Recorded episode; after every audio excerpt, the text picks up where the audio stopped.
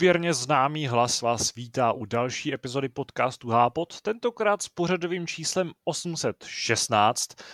Opět se scházíme v tom online prostředí. Společně se mnou dneska uslyšíte Kubu Štěpánka. Nazdar. A také uslyšíte důvod, proč jsme v online prostředí, a tím je Míra Václavík. Čau. Míro, vysvětlíš nám, proč jsme se nemohli sejít osobně, když by to v tomhle složení celkem pohodlně šlo? No, protože je to daleko a úplně vás nechci vidět. Ano, ne, rozumíme to. Dojíždím si svoji anginku, možná to uslyšíte na mých nosových, já nevím, jak se tomu říká. Prostě písmenka, co říkáte nosem, tak ty budou možná trošku bn, nb a tak si budou prázovat. Každopádně nechci to rozníst po celém kanclu, respektive po celý redakci obrovský. Dobře, takže bohužel jsme se nemohli sejít, ale to nevadí. Myslím, že diskuze o tom, co jsme hráli a co nás zajímá z herního světa, tak bude i tak velmi výživná. A samozřejmě to nemůže otevřít žádné jiné téma než klasický retrospektivní pohled nebo retrospektivní okénko na to, co jsme hráli v posledních dnech a týdnech. Míra tady není jen tak náhodou, protože pokud se nemýlim, tak z několika zhruba jako tří, nebo takhle, poslední tři důležitý hry, které vyšly v posledních týdnech, když nepočítám Far Cry, který už jsme probrali, tak recenzoval nebo alespoň hrál právě Míra, takže se k ním může vyjádřit. Jednu z nich hrál teda se mnou, ale k tomu se dostaneme za chvíli, takže já mu tímto klidně předávám slovo a můžu to otevřít klidně tím, jaká je letošní sportovní sezóna, Míro.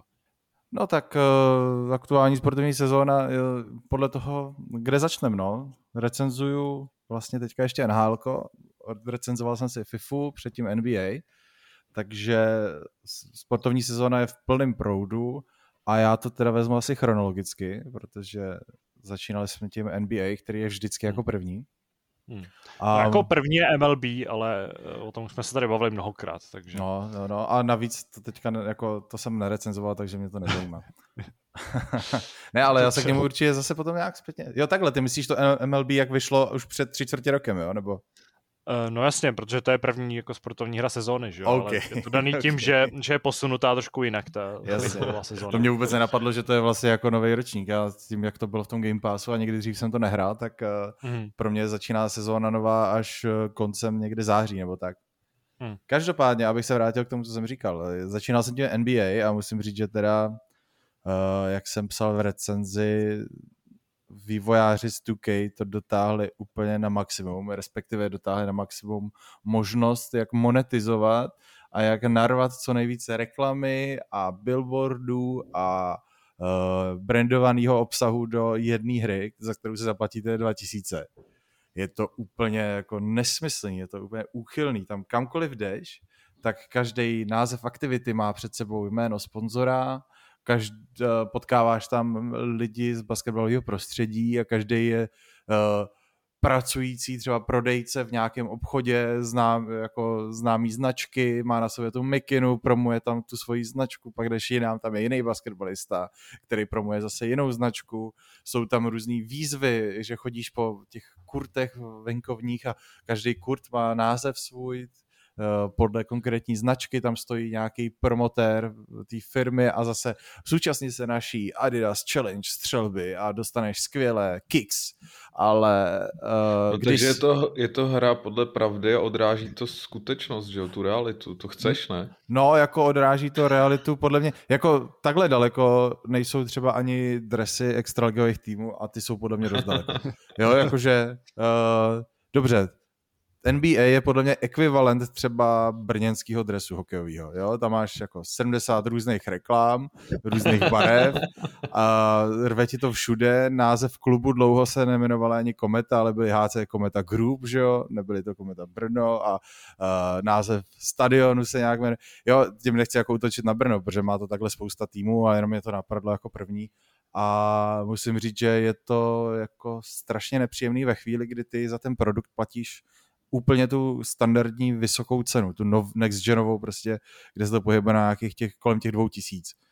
A musím říct, že je to hrozná škoda, protože ten basket jako takovej se zase posunul, je to zábava, je to super, jenomže ten hlavní režim, který je ten tvůj příběh, ta tvoje kariéra, tak ty v podstatě seš hozený do tohohle světa, který je plný reklam a navíc všechno, co se děje mezi tréninkama a zápasama, je hrozná nuda, protože oni si z toho udělali velký RPGčko. Hrozně mi to připomíná to King's Bounty, jak jsem recenzoval prostě měsíc dozadu, kdy vlastně mají nějaký základní systém, který funguje, je to zábava, v tomhle případě je to basket, předtím to byly ty strategické bitvy a vlastně mezi to se snaží rvat nějaký RPG svět, kde ty běháš, ale moc jim to nefunguje, protože nikdy tohle to moc nedělali, plníš nějaký úkoly, ale není to moc zábava, protože nikdy žádný nevymýšleli podobný, vypadá to divně, chová se to divně, potkáváš tam různý další postavy, ale respektive hráče, online hráče, protože to online svět ten nejbrud, tak potkáváš tam další hráče, ale protože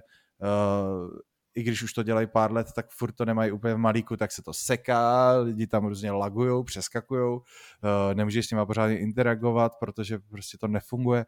Je to strašně, já mám pocit, že se ti ta hra opět snaží prostě zkazit veškerou tu radost. Já jako chápu, že někoho to může lákat.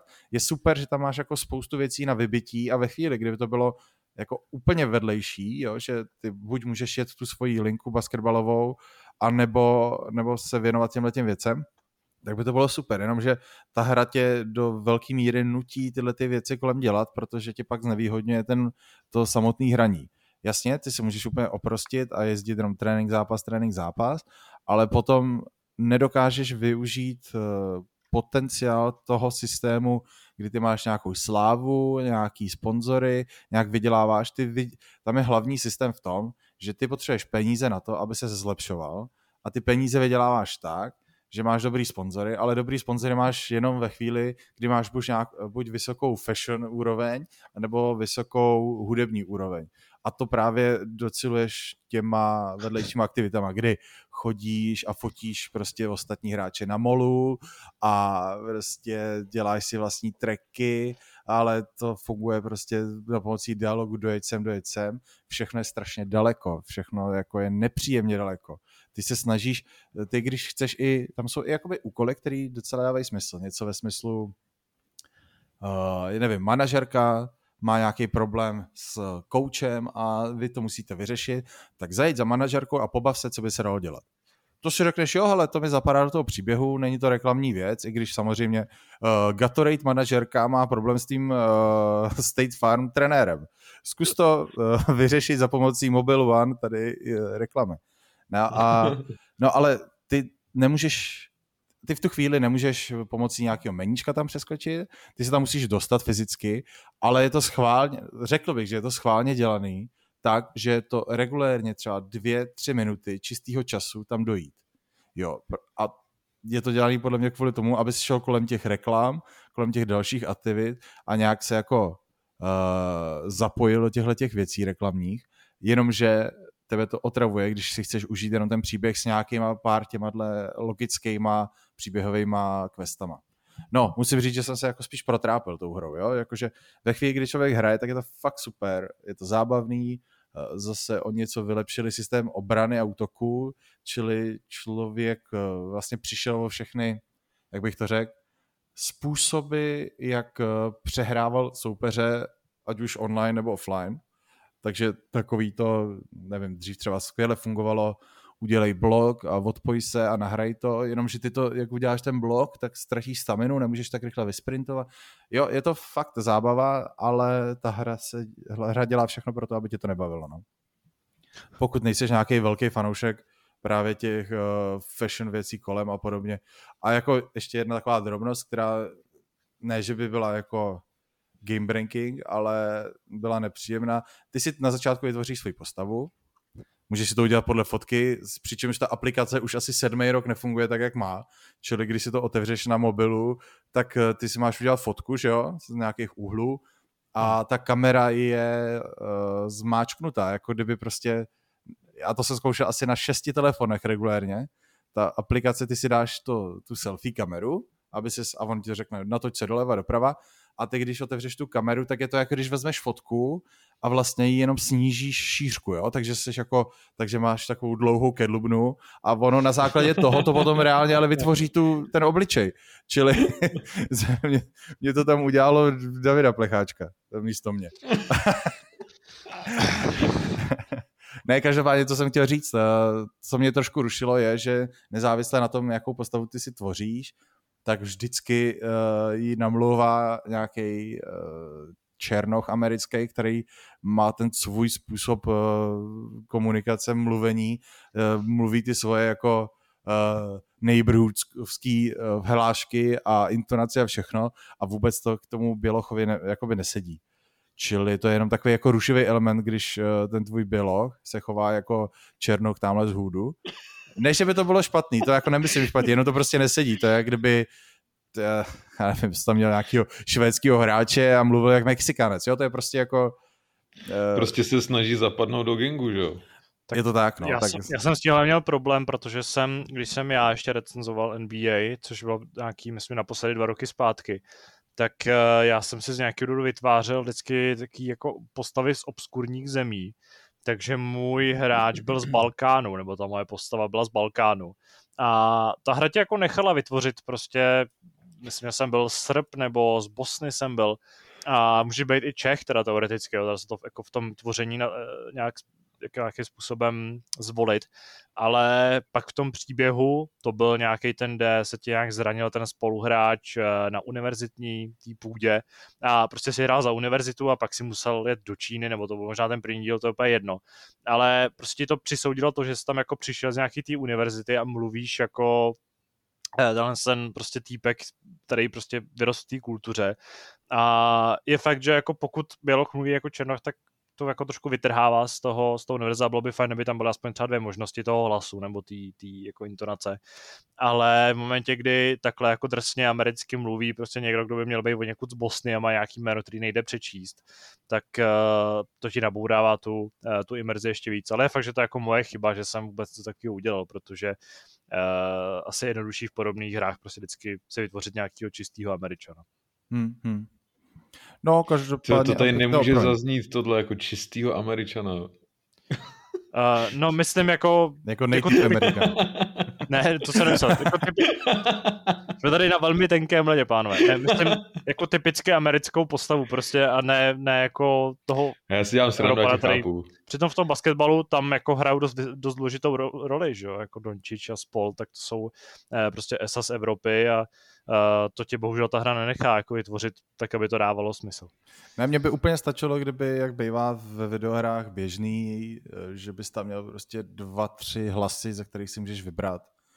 Já chápu, že by museli spoustu těch příběhových věcí jako namlouvat několikrát, ale holt to ponoření do toho příběhu by to... autotunem, že by to jako... No, to nevím, jako jestli intonaci prožeš autotunem, ale OK. No, každopádně, abych to dořekl, ta hra byla zábavná ve chvíli, kdy jsi nedělal ty věci kromě basketu, no. Což je škoda, protože těch věcí tam je spousta a kdyby se z toho spíš vybrali jenom ty lepší, odendal se ten billboardovský systém, ten sovět těch reklam, které, jako mě nevadí, že tam jsou ty reklamy, mě vadí, v jakém jsou množství a že jsou úplně všude, jako na každý minutě najdeš prostě 15-20 reklam různých, všechny pozvánky, když tě zvou do nějakých akcí, když ti chodí maily, když tě kontaktují lidi v tom příběhu, všechno je spojené s nějakou reklamou, s nějakou značkou a je to prostě ubíjející. A říkám, ve chvíli, kdyby to byl free-to-play titul, tak je přesně tohle ten způsob, jak já si představuju, že oni ty peníze dostanou z těch hráčů, respektive z těch firem. A přišlo by mi to úplně fair, i když by toho bylo hodně, tak si člověk říká, OK, je to daň za to, že nemusíš platit prostě plnou cenu za tu videohru, kterou hraješ, která je na vysoký úrovni, ale hold, nějak si to musíš vynahradit. To, když vlastně stáhnu na tu analogii toho hokeje českého, jo, tam je to vyvážený tím, že lístky na český hokej jsou extrémně levný v porovnání, třeba když si to srovnáš s tím NHLkem, kde jakoby mají reklam strašně málo. No jo, jenomže lístek ti tam stojí 2-3 tisíce na zápas. No a tady tě stojí lístek 2-3 stovky. Jasně, takže máš nějakou daň za to, že můžou tady hrát hráči, může se tady hrát hokej na nějaký úrovni, ale hold, máš led a dresy plný reklam. v tom NBA ta výhoda na té druhé straně mizí. Jo? Tam není ta miska těch vach na tom druhém rameni a v tu chvíli máš pocit, že tě prostě vojebávají. No. Mně z toho vyprávění teda přijde, že pořád ta hra takovým zvláštním způsobem těžkopádná, jako když jsem jí hrál já. Protože mě třeba jako bavilo to, co zmiňoval, to jako hraní těch zápasů, řekněme, jaký ty jako akce kolem mě úplně nevadily, protože mě ještě nestihly omrzet. Ale vlastně pak u té hry úplně ubylo taky jako nekonečný, protože prostě přicházíš na trénink, tak hrozně dlouho trvá, než tam jako přijde ta postava, než projde dveřma, než tam jako si zatleská se všema ostatníma, než se načte tohle, než ti hra ukáže ten text a než prostě si mohl do zápasu, tak si musel jako buď to se nějak jako zahřívat pod tím košem, nebo jsi to přeskakoval, ale to taky chvíli trvalo a vlastně ti ta hra skonzumovala hrozně moc toho jako volného času tím, že si koukal na nějaký věci, které vůbec nebyly zajímavé a vůbec nebyly důležitý. Jo, já se tady jako zůstává. Já se tady jenom usmívám, protože přesně tohle to jsem si úplně vybavil, jak o tom mluvíš, když před každým tím zápasem ty nemůžeš přeskočit tu původní sekvenci a on tam vejde do té haly, ty než můžeš odkliknout tím Ačkem, podrž Ačko, abys přeskočil tuhle věc, tak se odehraje 15 vteřin, 2-3 vteřiny si tam musíš házet, než ti dá zase možnost přeskoč to, pak dalších 10-15 vteřin trvá, než se dostaneš zpátky a než začne ten zápas, tak regulárně se odehraje půl minuta a ono to může se zdát, jako, že to není tolik, ale ve chvíli, kdy to máš před každým zápasem, před každou aktivitou. Ono i během toho zápasu vlastně, když jsou nějaký opakovačky nebo když se něco odehraje, tak ty nemůžeš, jako, tam je prostřih na lidi v hale, jo, normálně hraje se zápas, padne koš, někdo si vezme timeout, teď je ten prostřih na ty hráče, na ty lidi v té hale a ty nemůžeš tu věc přeskočit třeba 20 vteřin. Jo, tam jako vyběhnou prostleskávačky a ve chvíli, kdy začnou tu svoji seanci, tak až tu chvíli ty to můžeš kliknout. A všechno, co se děje do té doby, tak nemůžeš přeskočit. A ve chvíli, kdy to je jednou, dvakrát, tak je to v pohodě, ale to je každý zápas, 6krát za zápas, jo. Úplně jako ubíjející a musím říct, že tohle je opravdu věc, kterou jsem si ani neuvědomil, než jí takhle řekl nahlas. Jak moc mě vadilo přesně tato těžkopádnost, to, že ty chceš hrát, jo, ty chceš hrát a jasně ze začátku si můžeš nechat nějaký animačky, nějaký opakovačky, u těch prvních zápasů vůbec se podívat, jak to vypadá, ale ve chvíli, kdy ty hraješ desítky, stovky zápasů, tak prostě nechceš každý zápas řešit to, že 5-10 minut strávíš navíc těma věcma kolem, kromě toho hraní. A to je pravda, že v tomhletom se ta hra nezlepšuje a je to problém už jako roky vlastně. Když si uvědomuji ty minulý 2-3 ročníky, co jsem hrál, tak po každý je to dost podobný. No. Ale vlastně tenhle ten pocit mám i z toho RPG systému, jakoby, nebo z toho světa, z toho neighborhoodu. Přesně ty máš nějaký cíl, kam se chceš dostat, chceš něco dělat a ty než to můžeš udělat, tak musíš strávit strašnou dobu zbytečnou vatou nebo nějakým meziprostorem, který už tě nezajímá, který nechceš absolvovat po 500, ale musíš, protože jinak to nejde a v tu chvíli tě ta hra ubíjí a vlastně tě dovede do stavu, kdy ty buď se na to vykašleš, anebo jsi z toho tak otrávený, že z toho nemůžeš mít ani radost. Já jsem chtěl v této souvislosti jenom rychlý srovnání přinést právě s tím zmíněným MLB, protože to je vlastně, nebo baseball jako takový je specifický, nebo konkrétně soutěž MLB v tom, že v NBA nebo v NHL se hraje 82 zápasů za sezónu, pokud se nemýlím. Nevím, jestli teda u toho basketbalu není nějak malinko jinak, ale vlastně v MLB se hraje 152 zápasů za sezónu v té základní části, což je samozřejmě úplně šílený nářez, který kdyby to fungovalo stejně jako v NBA, tak by se asi tu jednu sezónu jiný nedohrál, nebo by to prostě trvalo strašně dlouho. Ale tam je ta kariéra v Road to the Show, nebo v tom vlastně jako solo režimu, kde hraješ za tu jednu postavu, vystavěná, takže když hraješ za pálkaře klasickýho, tak prostě projíždíš. Vždycky se ti jako načte hra a načte se ti vždycky jenom, nebo načtou se ti v podstatě všechny zápasy v té jedné sérii, teda v tom, když buď to hraješ doma s nějakým týmem, nebo naopak někam vyjíždíte. A díky tomu prostě projet třeba 12 zápasů trvá pár minut, protože se jenom jako odstojíš nebo odpálíš si ty svoje vlastně pálky, nebo ty svoje příchody na pálku. Velmi rychle můžeš přeskočit úplně všechny animace, které chceš, a rychle se přeskočíš bez jakýhokoliv loadingu do dalšího zápasu. A díky tomu i ta úplně úchylně dlouhá sezóna. Samozřejmě je tam rozdíl v tom, že ty reálně strávíš na tom hřišti mnohem méně času než basketbalista nějaký, který prostě může, i když je hvězda, tak strávit na kurtu, já nevím, 3/4 zápasu, no, půlku zápasu, což tady nehrozí, tady seš prostě jenom chvíli na hřišti. Ale stejně ta hra prostě má spát a hlavně ty 99% času, co jako seš ve hře, tak opravdu hraješ a jako něco podnikáš. Což si myslím, že je prostě věc, kterou by se měly naučit všechny sportovní hry, protože tohle mi třeba přijde i u NHL, kde těch věcí je taky, jakože, nebo ten systém je taky takový malinko těžkopádnej a v tomhle podle mě ten baseball jako nejdál a má to nejvychytaný. Ale to je jako můj nějaký subjektivní pocit. Jo, rozhodně, jako já teďka, když hraju to NHL, tak jak říkáš, je to o dost lepší než to NBA, ale pořád je tam spousta těch neohrabaností a prodlev a podobně. Třeba ve FIFA tohle to vůbec neexistuje, tam si neukážu představit, že by tohle bylo. No jasně, to je pravda, že ta FIFA je taky jako na tom na stejno, ale ta je zase charakteristická v tom, že fotbalová sezóna má 40-50 zápasů, když hraješ i poháry pořádně a to je pořád méně než prostě 82 zápasů základní fázi jakýkoliv sezóny, takže jo. Nevím, jak to má třeba Madden, tam vím, že tam se hraje jako úplný minimum zápasů, ale zase věřím, že tam ty zápasy jako jednotlivý budou mnohem jako komplexnější a delší než u těch zmíněných her, ale s tím vůbec mám zkušenosti, takže...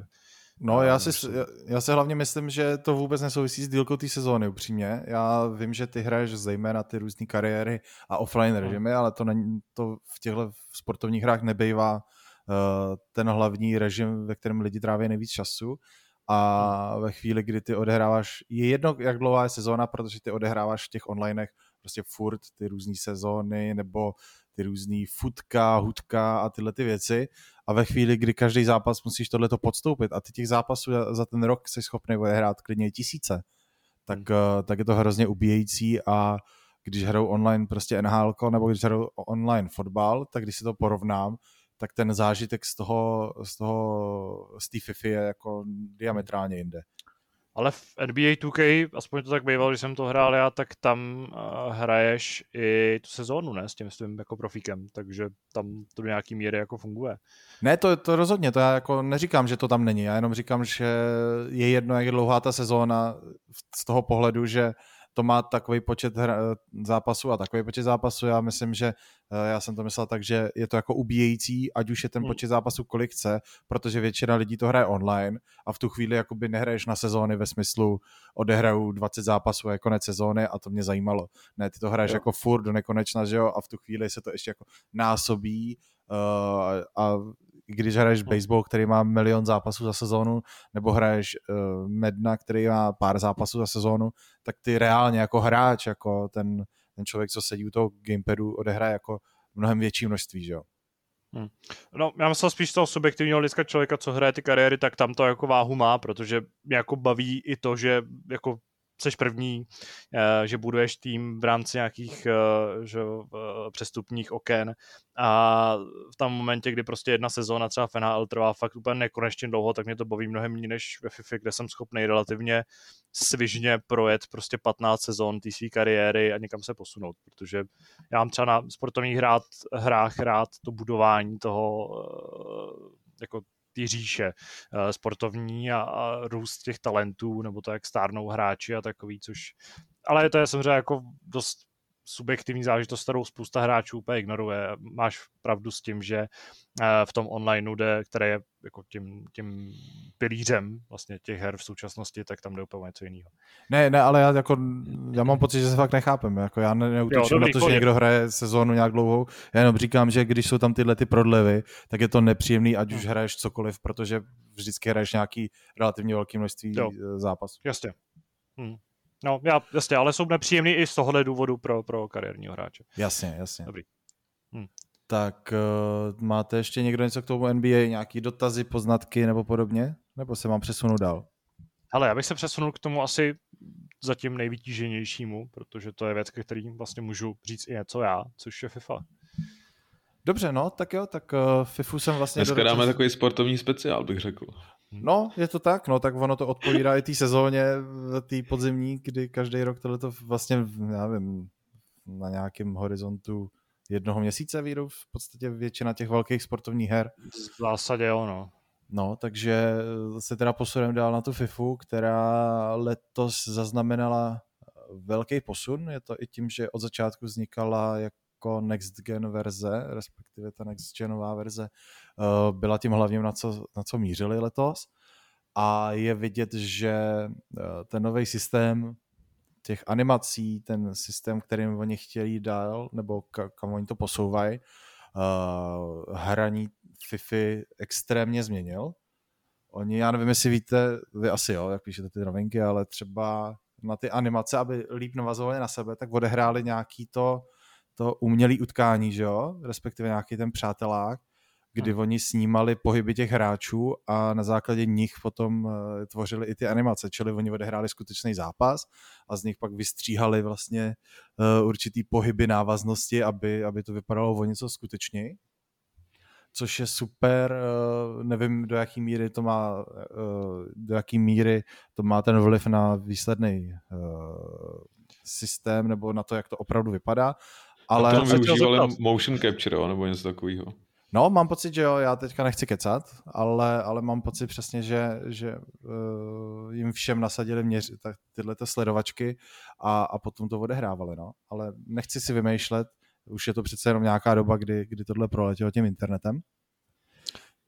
Každopádně... No, právě chtěl zeptat na to, jestli to teda je jako vidět v rámci té hry, protože jako já jsem si toho při tom hraní zas tak diametrálně nevšimnul, respektive jsem to nevšimnul natolik, že bych si, kdybych to nevěděl, řekl, jo, hele, tamhle s tím něco provedli a prostě tu technologii do toho nějak implementovali. Jo, to já jsem říkal, že nevím, do jaký míry má jako třeba ten zápas nebo tenhle systém roli v tom výsledku, anebo do jaký míry to udělali ručně. Každopádně ten dojem z toho hraní je podle mě o dost realističtější a opravdu mám pocit, že ty animace mezi sebou, když děláš něco nečekaného, když přerušíš třeba střelu uprostřed nápřahu nebo si rychle změníš, tak dřív, přesně jak to bylo arkádovější, tak vlastně ty hráči přesně reagovali na to, co si klikal.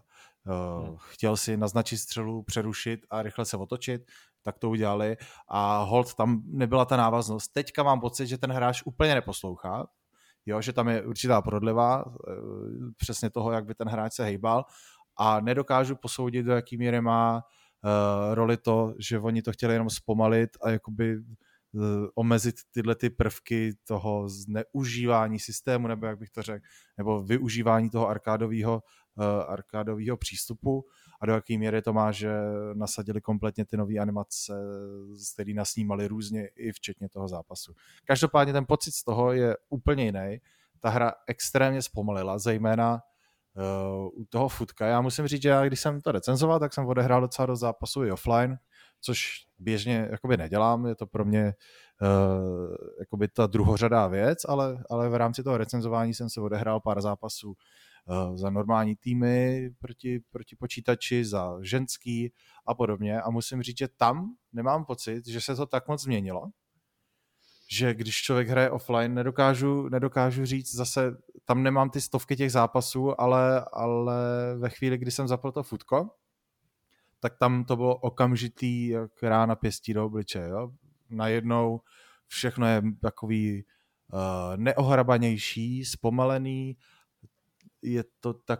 je to dost jiný. Já nedokážu, je klidně i možný, že ty vývojáři to dělají záměrně, proto, aby člověk měl pocit, že ta hra se někam posouvá a tím, že to futko hraje nejvíc lidí, tak to nejvíc implementují tam. Každopádně ta hra jako fakt zpomalila, zrealističnila i ten systém toho míče. Já nedokážu říct, nemám pocit, že by mluvili o nějakým novým systému zpracování míče a podobně, ale ve chvíli, kdy spojí ten balón, který má vlastní život, vlastní fyziku, funguje dost nezávisle na těch hráčích a ty nové animace, tak ten fotbal je mnohem předvídatelnější. Vlastně dokážete pochopit, co se proč děje, jak se to děje. Nevznikají tam takový ty glitche, kdy z ničeho nic vyletí míč spod 10 lidí 200-kilometrovou rychlostí na nějakou stranu, nebo prostě, že se odrazí od hlavy, od ruky, najednou přeskočí o 15 čísel jinam, jakoby se teleportuje a podobně. To tam nebejvá. A musím říct, že všechno, co se děje, teda jasně, párkrát se to stane, to prostě tomu se nedá vyhnout, ale v naprosté většině případů člověk nakopne míč, on se odrazí od jednoho, dvou hráčů různě tak, jak stojí, vyplave na nějaký straně a ty máš pocit a říkáš si, tyjo, no tak to dává smysl, jasně, blbý, odrazilo se to blbě pro mě, takže on z toho má gól, ale nemáš pocit, že by to bylo nefér, nebo že by to bylo nějakým způsobem blbě udělaný. Prostě vidíš, že se takhle párka odrazilo, holt, jednou to padne pro tebe, jednou to padne pro mě, jak jsem psal v té recenzi, já nemývám, dřív ten pocit jsem občas měl, teď nemývám ten pocit, když si říkám, ty vole, tak to fakt jako nedává smysl, tohle to prostě si nějak ugličoval proti mě, ne, to prostě ten míč se takhle odrazil a tak to je. A hrozně mě to baví, i z toho pohledu, že do FIFA přišel jakoby novej prvek. Dřív, jak to bylo hodně arkádový, tak naprosto klíčová byla rychlost. Už minulý rok se ta úloha rychlosti trochu snížila, ale stejně nakonec bylo naprosto jako nepostradatelný mít jako hodně rychlý hráče. A myslím si, že na těch nejvyšších úrovních, když už dojdeš úplně do maxima a budeš si moct vybrat jakýkoliv hráče v té FIFA budou, tak taky samozřejmě ta rychlost hraje roli, ale rozhodně těch divizí, já se teďka pohybuju někde kolem té třetí, tak vlastně není problém potkávat hráče, kdy máš na hrotu, já nevím, Benzemu, nebo tam máš klidně Ibrahimoviče, to jsou hráči, kteří mají docela nízké statistiky, jejich největší nevýhoda je právě to, že jsou pomalí, ve skutečném fotbale mají obrovnou výhodu v té velikosti, v tom, že jsou vysoký, mohutný, těžko se odstavujou a to byly přesně věci, které vám nepomáhaly v té FIFA dřív. Minulý rok už trošku, jo, ale letos je to jako legitimní přístup k tomu fotbalu. Musíš samozřejmě tomu přizpůsobit svůj styl hry, respektive ty hráče musíš vybírat podle toho, jak tobě to sedí. Ale máš tu možnost a je to i důvod, proč spousta hráčů nadává letos na ty online zápasy, protože prostě byli zvyklí na to rychlý křídla, nakopávaný centry a podobné věci a najednou se k tomu musí postavit trošku jinak. A ta FIFA dostala zase novej směr a mě to hrozně baví. V opačném případě by zase nadávali, že je to zase pořád to samý dokola. No to každopádně. Ty změny. To je zákon u FIFA, že se musí vždycky nadávat na to. Ne, ale je pravda, že oni ten systém změnili, zpomalili a udělali takový neohrabanější, tak hrozně lidí hraje vlastně ty online zápasy, nějaký ne pro gameři, ale ty známější hráči, tak často se vracejí spíš k té verzi pro starou generaci konzolí, která se zas tak nezměnila. Můžeme říct, že to třeba FIFA 21 a čtvrt nebo něco takového, jo? Že to jako trošku se to zkrášnilo, dělali se nový soupisky, ale je to v podstatě ta loňská FIFA, která je mnohem responsivnější. Máš pocit, že opravdu ty hráče ovládáš přesně tak, jak chceš. Je to rychlý, je to arkádový. A já rozumím tomu, že u těch progamerů nebo těch e-sportovců je tohleto možná jako důležitější pro ně, jo? Že oni fakt nehledají realistický fotbal, oni nehledají to, aby měli co nejvíc pocit, že hrajou skutečný fotbal. Ne, ta FIFA je prostě sport sám o sobě, a oni chtějí co nejpředvídatelnější v tom smyslu, jako co je dobrý, jak postupovat, jak fungovat, jak se co naučit. Zatímco v tomhletom režimu v té FIFA nový, pro novou generaci konzolí, tak tam je takových možností, že se to nedá tak snadno uchopit. Předtím bylo prostě rychlý křídla, rychlej centr, já nevím, někdo si vybral přechod na pár přihrávek, někdo si vybral držení, ale potom přece rychlost nějakou kolmici, takže tam bylo jako relativně málo možností, které se líp daly jak naučit, tak aplikovat na ty hráče, který ty si vybíráš, ale teďka je to spektrum těch možností tak široký, že je mnohem náročnější to všechno pojmout a opravdu se připravit dobře na všechny varianty, ať už ze svýho pohledu nebo z pohledu soupeře. Já jsem v mezičase jenom chtěl zase trochu oponovat, nebo ne úplně oponovat, ale doplnit. Co se tady mluvil o tom singlu, tak asi je fajn, že vlastně můžeme se takhle hezky doplnit, protože já naopak každý rok strávím v tom singlu nějakou 10 hodin a mám odehraných pár set zápasů takhle proti umělé inteligenci. A i tam, nebo já tě jako nebylo plátit, doplním v tom, že prostě ta změna, ten posun hratelnostní je obrovsky vidět i v tom offlineu, protože je pravda, že zase je to ještě specifický v tom, že v tom offlineu se spíš dostaneš takovému tomu, že hrajou proti sobě třetiligový týmy. Takže já prostě spustil kariéru za Viktorii Kolín, což je tým v třetí Bundeslize nebo v třetí německé lize, kde prostě hraješ v zásadě jenom s 60kovýma hráčema, prostě ty, co mají hodnocení 50 a 60, což jsou v rámci FIFA takový opravdu jako největší prostě kopyta, co tam vůbec týře můžou být. Jo, já jenom pro kontext řeknu, že ty týmy, co jsou tam třeba z české ligy, tak hráči tam mají kolem 75, klidně až k 80 hodnocení. No, takže v rámci, já nevím, jako v rámci, kdyby existovala v FIFA druhá česká, tak myslím, že nějaký vedoucí týmy byly na úrovni takovýhle, ale asi to nejde úplně brát samozřejmě, protože prostě na té nejnižší úrovni podle mě FIFA už hodně tápe v tom, jak ty týmy jako nějakým způsobem vyrovnat, a aby to zároveň dávalo třeba smysl v souvislosti s cenama na přestupovém trhu a tak, ale to jako ho tam rozebírat. Z čistě hratelnostního hlediska tam prostě dřív FIFA měli problém s těma nejslabšíma týmama takovej, že ty hráči byli jako pomalejší, dávali méně takový ty jako geniální střely, pomalice otáčeli, nebo ty střely nebyly tak přesný.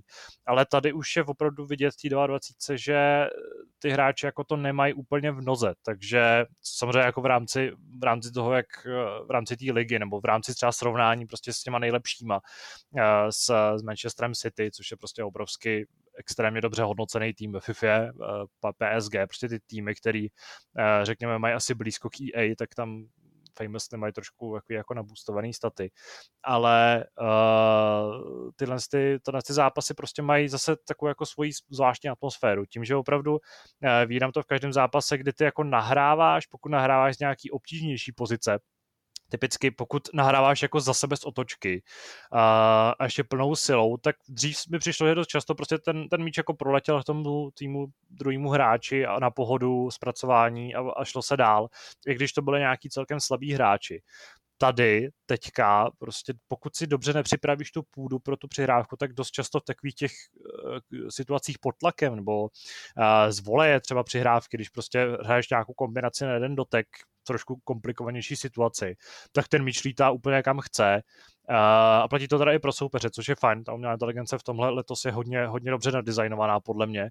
S tím, že včera typicky soupeř vykouzl nějaký centr, kdy prostě ze své obrané fáze se pokoušel přesunout jako do protiútoku.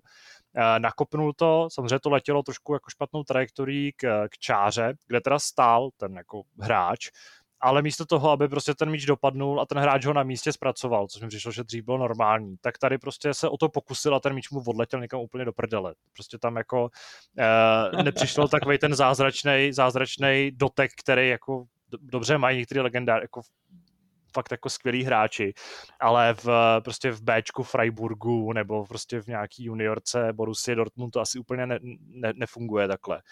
A v tomhle ohledu si myslím, že prostě ty zápasy, kde opravdu tam přicházejí ty různý, že se tam o sebe omlacujou ty hráči, různě padají, nedobíhají.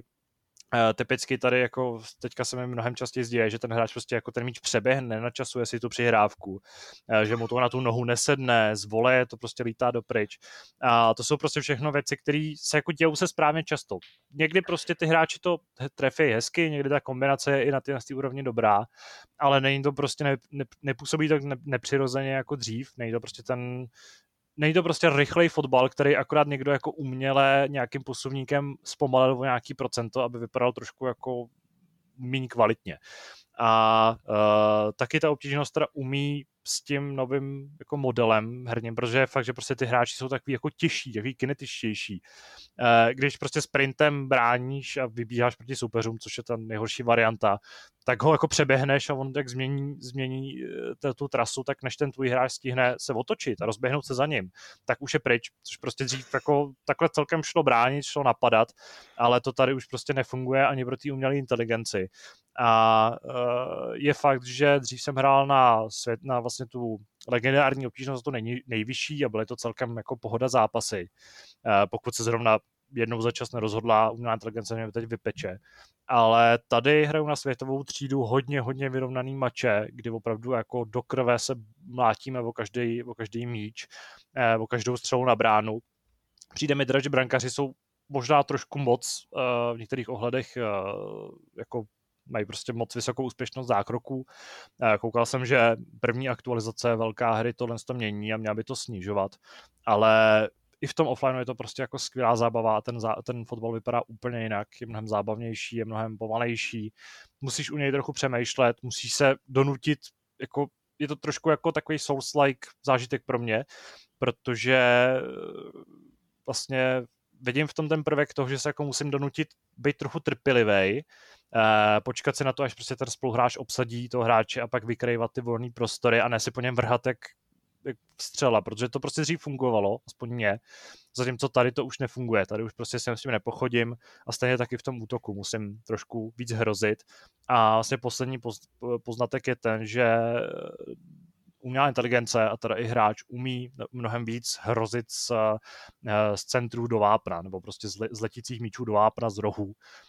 V prvním nebo druhém zápasu, co jsem hrál, jsem dostal 3 góly z centrů do vápna za sebou. Už jsem si říkal teda, že to je trochu moc, ale pak jsem si říkal, že to je prostě moje chyba. Takže v tomhle ohledu myslím, že to pokročilo hodně daleko. Jenom škoda, že kromě hratelnosti, tak v té kariéře se nezměnilo vůbec nic, což je podle mě, že tady by měli zapracovat do příštího roku.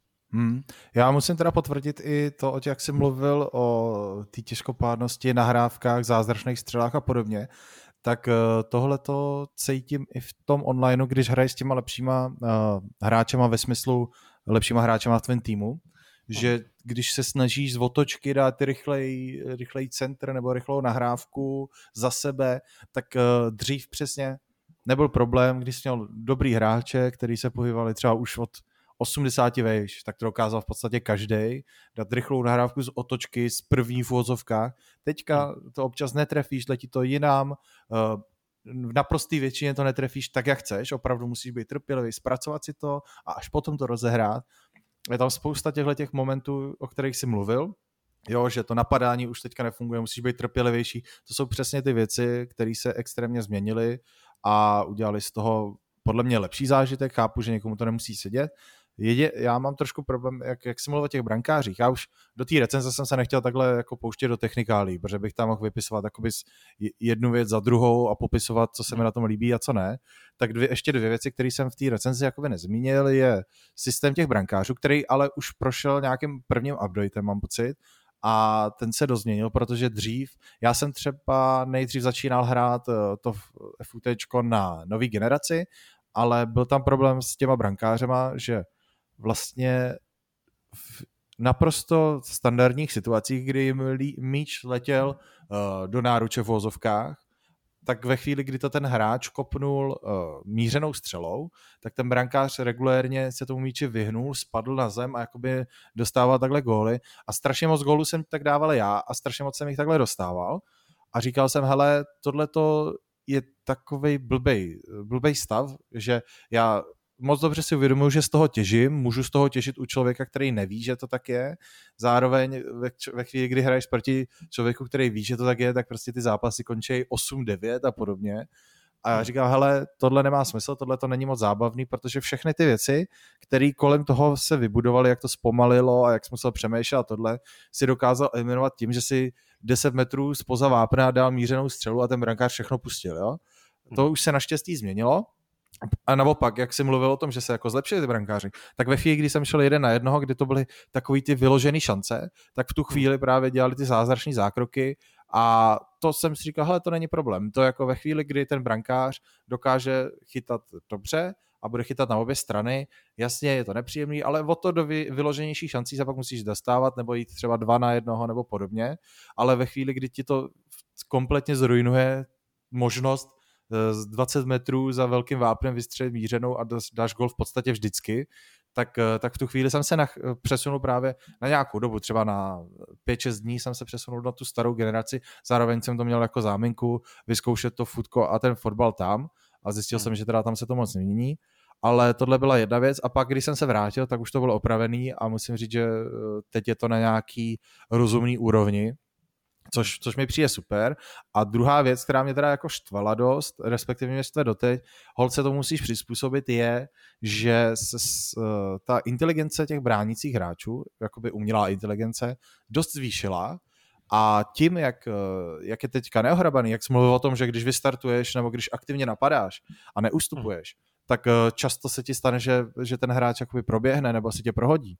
Tak se stalo to, a ono se to dělo už minulý roky, ale letos je to teda extrémní, je, že se ti vyplatí v úvozovkách nebránit, nechat to na počítači a jakoby napadat jinýma hráčema než těma obráncema, což je podle mě proti principu toho té zábavnosti, jo? Že ty vlastně aktivně seš nucenej nebejt aktivní, a až jakoby ze zálohy zbránit místo toho, aby ti ta hra jakoby motivovala nebo odměňovala za to, že dobře bráníš. Jo, protože ve chvíli, kdy ta neohrabanost je tam na nějaký úrovni a ten hráč má šikovnýho mrštního hráče, jasně, je to jako součást toho systému, kdy máš jako spoustu možností, ale prostě ta hra tě motivuje vlastně v uvozovkách nebránit a když bráníš a ten druhej proti tobě nebrání, tak v podstatě nemá šanci mu dát gól. Ono je paradoxní, že já mám největší problém. Jo, třeba nevím, stane se, že vedu 4-0 po poločase, ten hráč se nechce odpojit, protože ty za to dostáváš nějaký jako negativní body, spojuje tě to s horšíma soupeřema, který se odpojujou, dostaneš méně peněz a podobně, tak tam ten poločas jakoby nehraje, jo? Jakože položí ovladač a nechá tě to dohrát a já v tu chvíli nejsem schopný dát gól, prostě, víš, jakože on nehraje, on nedotýká se ovladače a pro mě je náročnější mu dát gól, než ve chvíli, kdy normálně hraje. A to je podle mě už jako špatně jako přemrštěný s tím, že se to ještě spojuje s druhou věcí a to je automatické blokování ve chvíli, kdy ty seš ve vápně a ty bránící hráči, ať už si uděláš sebe lepší pozici, tak hráč, kterýho ty neovládáš, dokáže odblokovat jako obrovský střel. Já bych to chápal třeba, když ho trefíš toho bránce, jo? Jakože střílíš, trefíš toho bránce, ne, ale on je schopný tam udělat zákrok, skok, aniž bys ho držel, aniž bys cokoliv kliknul a to je další věc, jako má člověk pocit až jako hele, tak přece jenom bude lepší, když tam budu s útočníkem běhat na půlce a počkám si, až ten počítač si to sám vybojuje, ať už proti mě hraje kdokoliv. A to je jako jedna věc, která mi vadila, ale říkám, to už je technikálie do online světa, ve chvíli, kdy hraješ proti počítači, tak všechno je počítač, že jo, a tam jako nehraje roli to, jak dobře bránějí za tebe, protože hraješ jakoby celkově proti UIčku, ale ve chvíli, kdy hraješ proti hráči a vidíš, že on toho zneužívá, respektive ty seš v uvozovkách nucenej toho zneužívat taky, protože je to prostě nevýhoda bránit, tak mi to přijde blbý a doufám, že se tohleto trošku změní s těma dalšíma updatama. Ale říkám, to už je technikálie, kterou jsem nechtěl takhle rozebírat vyloženě v té recenzi. No, já myslím, že jsme ještě mohli tady diskutovat o FIFA dlouho, protože mám taky ještě nějaké jako poznatky, ale aby jsme to zachovali v nějaký rozumný dílce, tak se přesuneme dál. Chceš mluvit vlastně o NHL-ku? Já bych si to možná nechal až pod té recenzi, když tak. Dobře, tak ať, já na tebe... Ať nepřesportováváme, protože přece jenom jsme rozebrali hodně sportu, hodinu se tady o tom bavíme a myslím, že člověk, který ho to nezajímá, tak ten teďka proplakal hodinku. To přeskočil, ano. Každopádně, asi pokud nemáš teda ještě něco v záloze, o čem bys chtěl mluvit, abych tě takhle jako nevzal slovo? No, v podstatě ne, v podstatě už jenom o tom, o čem budeš tím mluvit ty, podle mě. Jo, tak já si na tebe plynule navážu, Kubu necháme nakonec, protože to nás to vlastně související svým způsobem téma. Já jsem v uplynulém týdnu vedle Fify hrál Back 4 Blood, což je kooperativní střílečka od Turtle Rock Studios, což jsou autoři původního Left 4 Dead. Druhý díl Left 4 Dead už si dělalo Valve samo. A kromě toho taky stojí třeba za Evolve, což je vlastně hra, která svým způsobem vykopávala takový ten žánr asynchronního, nevím, jestli se tak správně nazývá, protože toho multiplayeru, kde jedna strana má mnohem míň, nebo prostě je v nějakým jiným počtu než ta druhá. A pokud buď to si Evolve pamatujete, nebo si ho nepamatujete a spíš si ho nepamatujete, což lecos vypovídá o tom, jak se ta hra povedla. Jako já snad neznám žádnou hru, která by s tím asynchronním multiplayerem fungovala. Tak Hunt tak funguje, že jo, ale to nevím, jestli jako má multiplayer, nebo tam hraješ sám proti těm nepřátelům. Teď jo, a já jako rozhodně vím, že pátek 13. Dead by Daylight a tyhle ty hry jako fungují dlouhodobě. Okay. Fungujou, ty tam mají docela velkou popularitu. Myslím, že Dead by Daylight, pátek 13. ten se teda moc nepovedl, ale Dead by Daylight je populární hodně a pořád do něj přibývají noví ty jako záporáci. Jo, to každopádně, ale já jsem koukal na pátek 13. u Flygana a to bylo super, takže jako já to mám rád. Dobře. Třeba Evolve, což byla jedna podle mě první her, která se o tohle pokoušela nebo v nějakým jako větším rozsahu, tak se moc nepovedla. A autoři se pak teda zkusili vrátit ke kořenům z Left 4 Dead, vytvořit vlastně novou, řekněme, jako zombie akci, ve které 4 hráči bojují proti hordám nemrtvých, když to úplně nejsou zombíci, oni jako není přesně řečeno, co to vlastně je, v té řezu to nějaký mutanti, který napad nějaký parazit, jmenují se Ridden a mají za sebou v zádech mnohem víc těch jako infikovaných, lepších mutantů, který jsou jako zajímavější, který jsou nebezpečnější. A ta hra mimochodem jsem si vlastně až teďka při psaní asi hodně pozdě teda uvědomil, že vlastně má prakticky stejný název, akorát je tam prostě ta 4, akorát jsou tam proházený slova, nebo jsou tam vyměněný slova. Ale Back 4 Blood v zásadě přináší stejný recept, jako mělo právě Left 4 Dead. Opravdu jsou to vlastně kooperace 4 hráčů, který mají klasický střelný zbraně a pěstní zbraně, nebo zbraně na blízko, ne pěstní zbraně, a vyráží vždycky z jednoho safehouse do druhého, což vždycky rámuje tu jednu kapitolu. Těch kapitol je tady trošku víc, respektive já mám asi problém v tom, jak nazývat ty věci. Jsou tam prostě jako kapitolky, krátký mise, který spolu tvořejí v takových balíčcích jakoby větší nějaký akty, a teda ne akty, protože akty se tam jmenou ty vlastně jako ty největší jednotky těch misí. Je to jedno, prostě tam 31 nebo 32 tuším takových nějakých kapitol, který postupně procházíte. Takže z hlediska obsahu je ta hra vlastně jako příběhově nebo procházkově mnohem delší, než bylo Left 4 Dead, mnohem bohatší, mnohem pestřejší, i když ty místa jako zase tak strašně kreativní nejsou, zase jsou to nějaký města, jsou to nějaký tábory, doly, lomy, nějaký lesy, hřbitovy, kostely, takový jako ponurý místečka. Vlastně tam není nic, co by vás vyloženě překvapilo v tomhle ohledu, což je možná trochu škoda, vlastně se to v tom úplně nevymyká té temné industriální atmosféře Left 4 Dead. Ale pořád tyhle místa jsou spíš jako hřiště pro to, co v nich děláte, což je prostě zabíjení obrovského množství nepřátel a krytí si zad navzájem. Samozřejmě tím klíčem je vlastně kooperace a můžete používat útoční pušky, pistole, všechny ty klasické zbraně, které znáte. V tomhle ohledu prostě se ta hra opravdu neliší od Left 4 Dead vůbec skoro ničím. Leda tak tím, že těch jako speciálních zombí, těch silnějších je víc mnohem, protože zatímco ve dvojce bylo tuším 7 speciálních zombí nebo 8 Left 4 Dead, tak tady jich je dohromady, když to tak jako spočítám si to velmi rychle, tak jich je asi 15 nebo 16. Část toho tvoří velký bossové, kteří jsou jako speciální, unikátní, to je v podstatě taková variace na tanka, ale ještě větší ta potvora je taková dramatičtější. A jinak prostě je tady vlastně víc variací na každou tu třídu těch zombí, kteří dělají trošku jiné věci, trošku jinak vám hrozej. A hlavní rozdíl je teda v tom, že ta hra se na vás nebojí z těch příšer vrhnout třeba, já nevím, 5 na 1 nebo 6 na 1 různých, anebo třeba i stejných. Prostě na vás vyhnout 3 nebo 4 tolbojové, co jsou takový vysoký zombíci, který mají, nebo mutanti, který mají obrovskou ruku, kterou se vás snaží jako zamlátit do země. Takže sice jsou speciální, ale vlastně moc speciálnější než ty klasický řadový zombí nejsou. A to je tak jako jediný výraznější rozdíl oproti Left 4 Dead. teda vedle toho úplně nejdůležitějšího, a tím je vlastně systém karet. Já když jsem hrál betu, tak tam ti to ta hra tak jako na tebe nahodila prostě balíček karet, vrhla tě někam do druhého aktu a teď si to vyzkoušej. A vlastně jsem z toho byl tak jako pav, že jsem vůbec netušil, co mám vlastně dělat, jaký to má vliv, a přišlo mi to, že to je úplně zbytečný ten systém, že vlastně jako nemá žádný výraznější vliv na to hraní. Ale je fakt, že v průběhu recenzování, a vnímal jsem tohle tu změnu i třeba na sociálních sítích, na Redditu, mezi komunitama, které vznikaly na internetu, tak se to vlastně vnímání toho systému hodně proměnilo.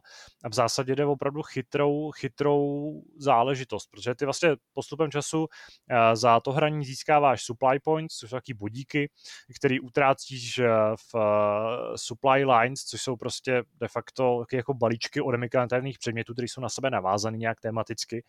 A ty tím vlastně způsobem odemykáš nějaké kosmetické ptákoviny, skiny na postavy, skiny na zbraně, nebo nějaké jako vylepšení toho jako tvýho name tagu, nebo té jmenovky, ale především si odemykáš nové kartičky a pak si z nich můžeš budovat balíčky.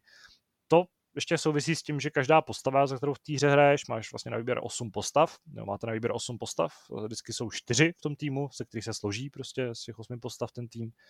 A každá ta postava má nějaké své schopnosti, je něčím jako speciální, nebo je něčím jako lepší než ty ostatní, nebo má nějakou výhodu. A ty k tomu si navážeš ten svůj balíček a ty kartičky mají prostě spoustu samozřejmě zajímavých efektů, který přidávají procentuálně, ti vylepšují různý prvky, ať už je to stamina, je to běhání, je to to, že můžeš, že máš víc munice, že nějaká zbraň je efektivnější, že oheň je efektivnější, že máš silnější ty své třeba vrhací zbraně, nebo že líp fungujou, nebo jsou to různý speciální věci, které třeba pomáhají tím spoluhráčům. A teď tímhle tím způsobem můžeš vybudovat různým způsobem tu svoji postavu. Nebudu vám zacházet do detailů, ale řeknu takový příklad typický, který se hodně šíří po sociálních sítích, a to je takzvaný Madhead melee build, což je vlastně balíček. Ano, maile. Což je vlastně balíček karet pro jednu z postav, která je vlastně zaměřená právě na boj zblízka, která v kombinaci, když si pak jako nalížeš všechny ty karty a aktivuješ je, tak vlastně, když vezmeš mačetu do ruky, tak pak můžeš procházet jako kombajn celou tou misí v podstatě bez toho, abys utržil zranění, protože samozřejmě ještě nevyvážená částečně. Back 4 Blood, dokud se nějakým způsobem neukáže, co je OP a co ne. A takovýhle prostě možnosti tady jsou, můžeš si vybudovat vlastně to postavu podle toho svého uvážení, jestli člověk rád používá brokovnice, zbraně na blízko, jestli rád třeba pomáhá spoluhráčům, jestli rád léčí, nebo jestli naopak spíš tank a chce na sebe prostě lákat ty zombíky a vydržet toho víc. Tak tohle všechno ve hře je a je to překvapivě zábavnej a komplexní, zajímavý systém, tady docela dost výrazně mění pravidla hry. A o to nepříjemnější je se pak vrátit na začátek toho vlastně příběhu vždycky, protože ten příběh je vlastně roguelike, vždycky v rámci toho jednoho runu se vám postupně odemykají ty věci a když se vrátíte na začátek, tak začínáte od znova, logicky. Losujete si znova karty, znova si kupujete zbraně a podobné detaily. Takže tam není doložen nějaký systém progrese, který by ti zůstával a na který by si navazoval potom? Ne, zůstanou ti jenom ty jako koupené karty, odemčené kosmické předměty, ale v rámci těch vždycky v rámci té kampaně, když ji začneš odznova nebo na vyšší obtížnost, tak prostě začínáš od píky a vlastně buduješ odznova ten svůj arzenál, kupuješ si vylepšení zbraní a znova si losuješ karty. Vlastně dává to smysl i z toho hlediska, že nelosuješ karty jenom ty, ale losuje i ten jako director, prostě ta umělá inteligence, která řídí ty zápasy a která na tebe vrhá nepřátelé. A ta si vlastně losuje takzvaný corruption cards, což jsou vlastně karty, které nějakým způsobem ti mají komplikovat život. Ty třeba umějí to, že ti postaví do cesty v té misi bose, který tam normálně není, že zavalí vlastně mapu mlhou, skrz kterou je hůř vidět, že se prostě na mapě najednou objevuje mnohem víc ptáků, což jsou takový hejna, který rád aktivuje Zdeněk, protože ty vždycky povolají hordu, která nás zabije. Ty vole, to mě fakt nastrál. Jako, vpravo jsou ptáci, hlavně do nich, cože? Nebo třeba karta, která prostě zmutuje nějaký konkrétní druh těch nepřátel, který pak vybuchují oheň, nebo jsou odolnější a takové věci, které prostě vždycky změní tu hru, takže každý ten průběh je charakteristický a jiný. Jo, ale já si myslím teda, ještě do toho skočím, já si teda myslím, že to, že ty si tvoříš ty balíčky z těch pozbíraných a nakoupených karet, tak ty si vytvoříš ten balíček, ze kterého si potom losuješ ty své vylepšení. A já si myslím, že tohle to jako do velké míry ovlivňuje ty rany. Jakože tímhletím to vlastně je ten tvůj progres. Jo, že já bych jako neříkal, že to úplně na novo, protože ty si můžeš poskládat ty balíčky, hele, teďka si chci odehrát prostě, já nevím, se zbraněma na blízko, vybereš si ty kartičky, které jsi pozbíral, s tím, že ty si kupuješ a sbíráš kartičky, které jsou jako lepší a lepší, jo, že jednou ti ze začátku tam máš třeba jo, každá zbraň má plus 5 damage na blízko a podobně, ale potom už to máš třeba, když ubereš tomuhle člověku tolik, tak se ti vrací životy, tenhle hoří, tyhle ty věci. A já si myslím, že jako do velký míry to ovlivňuješ. Ne úplně moc, ale je to přesně takový ten roll-guy systém. Mě to zajímalo v souvislosti s tím, jestli když člověk, který tu hru v životě nehrál a připojí se poprvé k bandě, která už je ostřílená a má třeba ty lepší kartičky, jestli to není na škodu, že třeba bude trošku za něma zaostávat. Já se nemyslím teda. No, jako teoreticky, když se připojí k nějaký partě, která už má opravdu hodně jako dobře vypilovaný ty karty a v nějakém tom pozdějším aktu už může trochu zaostat, protože může mít ten jeho build úplně náhodně, že ho sestavený, nebo nějaký ten základní, který ti nenabízí takový vymoženosti. A pak v momentě, kdy nějaký ten už řekněme zkušenější hráč prostě se dostane k tomu vrcholu toho svýho balíčku, tak prostě je z něj ta vraždící mašina, která jako dokonale je připravená na ten boj. Ale já si upřímně myslím... promiň. No v tom si myslím, jako ne, že by zaostával, nebo že by se cítil jako méně cenej, ale že prostě bude ta hra pro něj jednodušší, než kdyby hrál s jinýma začátečníkama. A že možná bude trošku ztracený v tom, co se vlastně děje, protože jako přijde mi, že chvíli trvá, ne než to jako pochopíš, ale než se prostě dostaneš do toho systému, začneš opravdu přemýšlet nad tím, co si vlastně dáš do toho svého balíčku, co se ti hodí, co se hodí k té tvojí postavě. A pak ti teda tu postavu nikdo nesmí vyfouknout, že jo, když se jako lokuje ta tvorba týmu, no. Ale to samozřejmě platí jenom, proto, když hraješ s náhodnýma hráčima, a než hraješ s kamarádem. Já si teda, ty jsi to vlastně nakous a já s tím souhlasím, že mnohem větší problém v tom, když naskočíš mezi hráče, který už to hrajou nějakou dobu, není v tom, že bys měl špatný kartičky, protože ty základní, co tam máš, jsou v podstatě takový univerzální, docela dobrý, ale větší problém je v tom, že ty nevíš, proč si nějakou brát, jaký jsou tam souvislosti a jak se v tom světě chovat. Takže jako spíš ta tvoje schopnost... Nebo to tam máš ty kamarády, vědí, ti poradí. Já musím říct, jakože na té hře... Na té hře mě nejvíc vadilo. Tadeáš. Protože on říká, hele, prosím tě, pojď se zahrát Back 4 Blood. A já říkám, vlastně v pohodě. Já jsem zatím odehrál tady nějakých 5 těch čudlíků, těch minimisí, pojď, ať se dostaneme dál. A teď. Jo, tohle to je dobrá mise, tady se v této vteřině stane tohle, takový překvapující, viď, hele, až se tam dostaneme, je to super vtipný, hele, to si to užiješ, tenhle ten nepřítel, si vyskočí, tohle se stane. A říkám, to dáši, vole, tak už to říkáš, tak já se to chci taky užít poprvé, ne? Ježíš, promiň, už ti to neřeknu. Druhá mise. Jo, tak to je tohle, hele, tak tady je super tohle, jo, ty jsi to vlastně nechtěl slyšet, tak já ti nebudu říkat, že prostě tady spoza rohu bude ten super mutant, který ho musíš střílet sem a potom pak vypouchne ohněm a prostě sletí se na to ptáci. Tak já ti to nebudu říkat. A teď si představ, že to hraješ s tím člověkem, koukáš s člověkem na film, který už ho viděl a teď ti říká každou minutu, co se za minutu stane. Já si pamatuju, že Tadáš tehdy zkoušel nějaký ten předběžný přístup a stěžoval si na to, že ostatní hráči ho šikanujou, ty náhodní hráči, se kterými hrál, tak už víme proč. No, to. Ježíš, a on ještě, když promluví, no tak to je kombo potom. Hele, já bych v tomhle, jako zase, já jsem chtěl hrát s klukama proto, aby jsme se posunuli v příběhu a po asi 5 misích nebo 2-3 misích, co jsme prošli, tak kluci řekli, že to je moc jednoduchý, tak jsme si zapli těžší obtížnost. Tam jsme chcípli hned asi po 10 minutách, protože prostě... Zdeněk vyplašil ptáky. Ano, přes Zdeněk vyplašil ptáky. A pak jsme asi na 3 hodiny vykysli v multiplayeru, takže jsme se už nikam neposunuli, což musím se pochválit chlapce, že ano, chtěl jsem se posunout dál a neposunul jsem se ani o krok, protože je víc bavilo šikanovat francouzský náhodně spojený jako kolegy v multiplayeru. Nevím, o čem mluvíš. Ten multiplayer, vlastně k tomu se jenom velmi rychle, nebo ten PvP multiplayer je taková věc charakteristická. Já totiž v recenzích, třeba i v českých médiích, čtu, že ten režim je jako nudnej a nezajímavý. ale já v momentě, kdy jsme se do něj připojili jako tři, protože je to vlastně PvP spočívá v tom, že hrajou 4 hráči za mutanty a 4 hráči hrajou za ty jako přeživší, za ty cleanry. A ty přeživší mají prostě opravdu jenom úkol, co nejdýl přežít v stále se zužujícím kruhu, tak trochu po vzoru Battle Royale. Zatímco ty mutanti se na ně vrhají, že jo, jako respawnujou se, můžeš si vylepšovat ty své příšery, anebo si vylepšovat tu hordu, která tam chodí a vlastně tam provokuje ty, nebo je tam jako obtěžuje ty přeživší. A v momentě, kdy umřou přeživší, tak se vlastně jako vystřídají ty dva týmy a jede se na novo. A ten, kdo nejdýl přežije jako přeživší, no, prostě do nejdýl vydrží v tom kruhu, tak ten vlastně vyhrává, dostává bod a jede se vlastně na 2 vítězní takovýhle zápasy.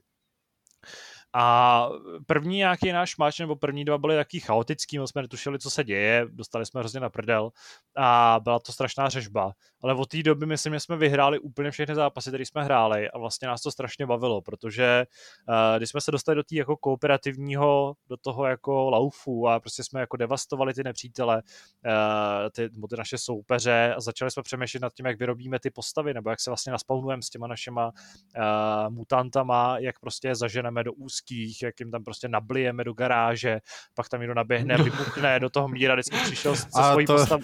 Nebyl to žádný eufemismus pro nějakou sexuální praktiku tady Ašovi. Opravdu v té hře můžeš... Dneska přijdu domů a nabliju starý do garáže, jestli mi jako rozumíš. Ano, tak... tak to ne. Ne. Mírova postava, která zase tradičně hrál za mutanta, který uměl toho nepřítele jako chytit do takový tý zmutovaný ruky a držet ho. A vlastně ten Swarm, pokud máte další třeba 2-3 kamarády, tak se do toho určitě vrhněte, protože je to prostě fantastická zábava. Ale je fakt, že proti Versusu z Left 4 Dead 2, který byl, kde vlastně jste tohle praktikovali v těch jako misích delších a vlastně jste s těm klasickým hráčům nějakým způsobem komplikovali ten průchod, tak je to výrazně jednodušší a vlastně výrazně méně propracovaný. Ale pořád mi přijde, že to je jako super zábava, která dostává v recenzích docela neopodstatněnou sodu. Možná je to tím, že v singlu obecně teda Back 4 Blood, pokud jste sami a nemáte kamarády a nechcete ani hrát s náhodně vybranýma hráčema, tak to ani nemá cenu stahovat, protože ta hra v tom případě prostě jako vás nezaujme naprosto ničím, protože single player není zajímavý sám o sobě natolik, aby prostě jste si opodstatnili to hraní a v matchmakingu se spojovat s náhodnýma 7 hráčema dalšíma a doufat, že se to prostě bude zábava, tak to jako ne. Tady je prostě potřeba se aspoň trochu sladit, trochu přitom kecat, maximálně na někoho řvát francouzsky něco a nebo něco pouštět samozřejmě do mikrofonu, pokud jste Míra. Ale tohle je prostě zábava pro partu. Jo, no, vlastně David, ty jsi vlastně ještě psal v té recenzi, že tě ten single nebo to, že hraješ offline s botama, tak vlastně tě to nějak neodměňuje, že nic nezískáváš, žádná progrese tam vlastně není, že jo, takže... Ne, to je věc, na kterou se stěžují hráči. Já jako chápu, že nedostáváš žádný odměny v tom, že by si jako odemykal věci do té hry pro víc hráčů, což jako dává smysl. Ale ty v rámci toho nedostáváš ani achievementy, neodemkne se ti třeba za první vlastně 4 mise, když splníš, tak se ti odemkne ten zbytek postav. Je to jako, že si splnil tutoriál. A tam teda mi přijde, že je úplně jedno, jestli ho splníš jako s lidma nebo bez nich, ale tam se ti neodemkne nic prostě, tam ani nedostaneš, žádný statistiky se nepočítají, opravdu tam ten offline mi přijde, že jako přilípnutý jenom, aby tam byl. Viděl jsem teda třeba nějaké řešení, že si máš jako tu hru, že pokud máš druhou konzoli nebo počítač, tak se můžeš spojit do privátní lobby a nechat za sebe hrát bota za to jako druhou konzoli nebo ten druhý stroj a můžeš to takhle projít jako single a pak se ti počítají samozřejmě ty statistiky. Ale to už je taková dost extrémní metoda. Takže... Ne, ale hlavně tahle hra prostě má opravdu, její hlavní síla je v té kooperaci, která je jako odladěná, protože mně se často stává, já docela nerad hraju kooperativní příběhové hry, protože často se děje, že každý má své tempo, někdo rád prolejzá, někdo nerad prolejzá, někdo to rád proběhne jenom, někoho nezajímá příběh a podobně. Tak já si myslím, že to Back 4 Blood je skvěle odladěný přesně proto, aby tyhle ty jednotlivosti u těch hráčů byly omezený na minimum, nebyly tam vlastně prostor pro to, aby jeden to kazil druhýmu právě tím svým přístupem, a v tom je to extrémně silný, potom ta hra je jako fakt zábavná, ať už uvozovka hraješ s kýmkoliv známým, nebo s nějakým kamarádem, samozřejmě jako tenhle ten faktor je tam důležitý, ale ve chvíli, kdy to kdokoliv hraje nebo hodnotí na základě toho, že hrál sám, ať už ten příběh nebo to PvPčko, tak je to úplně mimo, podle mě, protože v tu chvíli absolutně nepostihuje to, v čem je ta hra silná a vůbec kvůli čemu vznikla, protože jsou hry, ve kterých to jako dává smysl, jsou hry, ve kterých je to dobrý přílepek, ale tohle to bylo vytvořené primárně právě pro tu kooperaci, a ve chvíli, kdy ty odehraješ pár misí sám a na základě toho to dokážeš nějak jako ohodnotit, anebo zahraješ si pár těch PvPček sám, respektive s dalšíma hráčema, ale který neznáš, tak je to úplně mimo mísu. Jo? U některých her to chápu, ale v tomhle případě ve chvíli, kdy ty to nerecenzuješ s 2, 3 dalšíma hráčema, který znáš, se kterýma se kecáš, se kterýma o tom mluvíš, tak je to úplně mimo a nedává to žádný smysl. Vlastně jsem chtěl k tomu dodat už jenom jako jednu věc, pokud máte Game Pass, tak asi vyzkoušejte, minimálně pokud máte kamarády, vrhněte se do toho, je to prostě v rámci možností dost zajímavá nabídka a opravdu v té partě je to jako skvělá hra, která se zaslouží možná i vyšší hodnocení, než jsem tomu jako z nějakého toho objektivního hlediska dal, ale vlastně jediná poznámka, kterou mám právě k tomu matchmakingu a vlastně to chci vytknout, tak je strašně netransparentní systém toho, jak vlastně si odemykáš ten progres v rámci těch multiplayerových misí. Protože já jsem takhle odehrál docela hodně misí s nějakou náhodnou partou lidí, teď jsme si zrovna náhodou sedli, což bylo fajn. Ale tím, že jsem se k ním připojil v nějaký fázi, tak mě ta hra jednak jako nahodila do už probíhající mise. Ještě jsem v ten moment nemohl střílet ani běhat, jako sprintovat, protože se ta hra vždycky rozbije, když se připojíte do nějaký už jako existující lobby, tak má prostě technický problém s tím se s váma nějak srovnat. A hlavně se vám v ten moment neodemyká progres, takže vy pak, když chcete začít svůj run, tak musíte začít opět od znova, což úplně od začátku, a ideálně teda od začátku toho, co jste vlastně prošli třeba sami, nebo co jste jako už viděli v rámci nějakého svý privátní lobby, což je prostě hrozně chaotický. Nikdy se nemůžete spolehnout na to, že chcete pokračovat odsud, ale chcete zároveň připojit k někomu, tak ta hra vám nedá možnost se to prostě jako si vynutit to, aby vás připojila k hráčům, kteří jsou v té samé fázi hry jako vy, ale musíte prostě spolíhat na štěstí, že se najednou nevidíte někde, kde jste ještě nebyli. Ale to je spíš takový detail, který pokud hrajete s kamarádama, tak vás samozřejmě zajímat nemusí. No, asi už nemám k tomu to dál dodat, takže pokud Míra k tomu ještě nemá nějaký poznatek, snad jediný poznatek je, dávejte si pozor na sleepery, což jsou příšery, který bydlejí v takových pokojích na zdech, a Míra první den, kdy jsme hráli, tak vylovil snad úplně všechny, co v té hře byly. Každá mu skočila za krk a trošku ho pošimrala. Ale, no. Já vím. To jsem byl špatný. Ne, já musím říct, že mi to jako, já obecně mě třeba, je to trošku hereze, ale Left 4 Dead mě nebavilo tak, jak bavilo strašně lidí kolem, všichni do toho zvali, já jsem to jako odehrál jsem v tom pár desítek hodin možná, ale nikdy jsem si to neužíval na takový úrovni jako ty ostatní, kteří o tom mluví jako ty nejlepší hře ever a podobně. Já to chápu, dokážu se do těch lidí vžít, prostě mě to nesedlo tímhle způsobem a o to víc jsem byl překvapený, jak moc mě bavilo to Back 4 Blood, jak mi to sedlo. V podstatě je to jako skoro stejná hra, ale z nějakého důvodu možná to má nějaký jako kouzlo v sobě, nebo líp jsme si sedli prostě s klukama nebo něco podobného, tak mě to extrémně bavilo a musím říct, že teď, když o tom mluvíme, tak já mám normálně chuť si to jít hnedka zapnout a zahrát si s váma prostě pár PvPček nebo pár misí z toho příběhu. A to jsem u toho Left 4 Dead jako rozhodně neměl. Čili pokud vás bavilo Left 4 Dead, tak si myslím, že budete jako nadšený z tohohle. A pokud vás nebavilo, tak tomu dejte šanci, protože to má prostě trochu jiný to čaro. Takže za mě velký palec nahoru.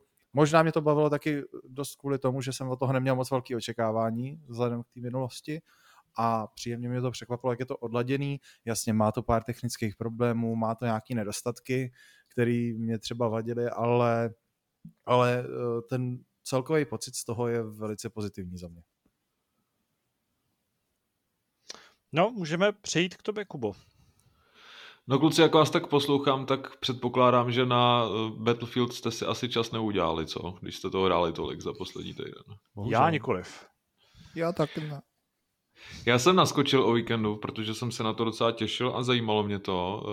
Musím pochválit Radka za jeho dojmy, protože tam hezky shrnul vlastně veškerý to, co vlastně já jsem taky k té hře cítil a to, co jsem zažíval, protože tam vlastně poukázal na některé problémy, který se tam objevují, třeba to, jak funguje ten otevřený svět, jak je ta hra vlastně až příliš velká. To, jak jsem mluvil o Far Cry naposledy, že je zbytečně velký, tak to úplně stejně platí pro ten Battlefield, kdy vlastně ty přijdeš na to obří bojiště, kde se odehrává několik menších konfliktů a je to celý takový rozparcelovaný na menší segmenty. A bohužel to ale si myslím nefunguje. Popisoval to i Radek vlastně v těch svých dojmech a zdá se mi, že to tam hezky řekl, že jsou tam vlastně oblasti, které jsou třeba blíž u sebe, kde ten konflikt nějak probíhá, kde vlastně ty vojáci se srocujou a snaží se zabírat ty důležitý pointy, které tam jsou. A pak jsou tam oblasti, které jsou hodně vzdálené od nich, kam už vlastně pak cestuješ docela dlouho. Jo? Ať už teda máš nějaký vozidlo, jedeš v tanku nebo něčem jiným, a nebo prostě nic k dispozici zrovna nemáš a musíš třeba po svých tyhle, tak se mi zdálo, že je to hodně od sebe a že musíš opravdu cestovat docela velký štreky. Takže to se mi zdá, že na to trošku ten Conquest velký trpí. Jo? S tím souvisí vlastně ten systém botů, kdy tam máš vlastně celkem, já nevím, 128 hráčů asi a často se stává, že vlastně to bojiště je doplněno těmi počítačem řízenými vojáky. Je to docela znát, je fakt znát, když prostě natrefíš na člověka, o kterém prostě víš, že tam sedí někdo s tím gamepadem, anebo prostě voják, který je řízený právě počítačem. Je to až vlastně nějaký zvláštní, jo? Stávaly se situace, nebo četli jsme o tom, kdy vlastně hráči byli připojeni do hry, kde byli sami o samotě a zbytek toho bojiště tvořili pouze počítačem řízení vlastně vojáci, ale je to takový, to se jako nedovedu představit, jo? Tam to bylo hezký, jak ten člověk to popisoval, že vlastně zabil asi 38 lidí a pak mu to bylo divný, že je pro něj ta hra nějaká jednoduchá, nebo že on je moc dobrý, nebo co se teda vlastně děje. A je to taky taková daň za to, že ta hra je vlastně obří, že máš strašně velký bojiště a je těžký asi ho naplnit a dát dohromady těch 128 hráčů, tak aby tam nebyl žádný velký prostoje, tak se ta hra snaží tohle urychlit tímhle způsobem a nezdá se mi to teda úplně šťastný. Co se týče třeba zbraní, věc, kterou musím pochválit, to je prostě chování zbraní. Zdá se mi, že třeba to, jak je člověk poslouchá, to, jak zní prostě v různém prostředí, že je rozdíl, když seš někde v hale, nebo když stojíš někde na poli, tak tam se to hodně projevuje. Myslím si, že DICE v tohle už mají pohlídaný a tady se projevují ty jejich zkušenosti. Pochválit musím i tu těžkou techniku, to, že sedíš v tanku a valíš si to prostě na ty bezbranný vojáky, tak to je skvělý pocit, vrtulník to samý, to jsou prostě momenty, které jsem si užíval v té hře. A to je něco, co vlastně jsem měl na Battlefieldu vždycky rád, jo. A myslím si, že tady si to taky DICE dokázali pohlídat. Co úplně už nechápu, jsou specialisté. To je taky takový kontroverzní téma. V poslední době se o tom hodně píše, že se vlastně autoři inspirovali u série Call of Duty a trošku vlastně zamávali s tím systémem, který doposud fungoval. A to je něco, co já jsem třeba měl na Battlefieldu taky docela rád, jo? Že máš určitou třídu a víš, že v té třídě jsou třeba nějaký zbraně, ke kterým se chceš dostat. A když se k ním dostaneš a prostě dáš tomu ten čas a najednou držíš ten kvér v ruce, tak víš, že jiný třídy k němu přístup třeba vůbec ani nemá. Jo? A to jsem vždycky na to měl rád, protože mi to dávalo pocit nějaký jedinečnosti, jo? Že máš prostě něco, co jsi vybojoval, čemu si dal ten čas a je to taková odměna pro tebe. A to tady není, protože protože všechno, co je v té hře k dispozici, tak k tomu mají přístup vlastně úplně všichni. Na začátku záleží na tom, jakýho toho specialistu si vybereš, protože každý má nějaké schopnosti. Zmíním třeba kotvičku, která mi přijde teda úplně bizarní a nevím, proč vlastně jí autoři se snažili vlastně zapracovat do hry. Tady opět jako zmíním, že se spekuluje, že si vzali příklad někde u Apex Legends, ale nejsem si úplně jistý, jestli je to na místě, jo, protože už takhle se vlastně v té hře děje spousta věcí, musíš si hlídat toho kolem sebe docela dost.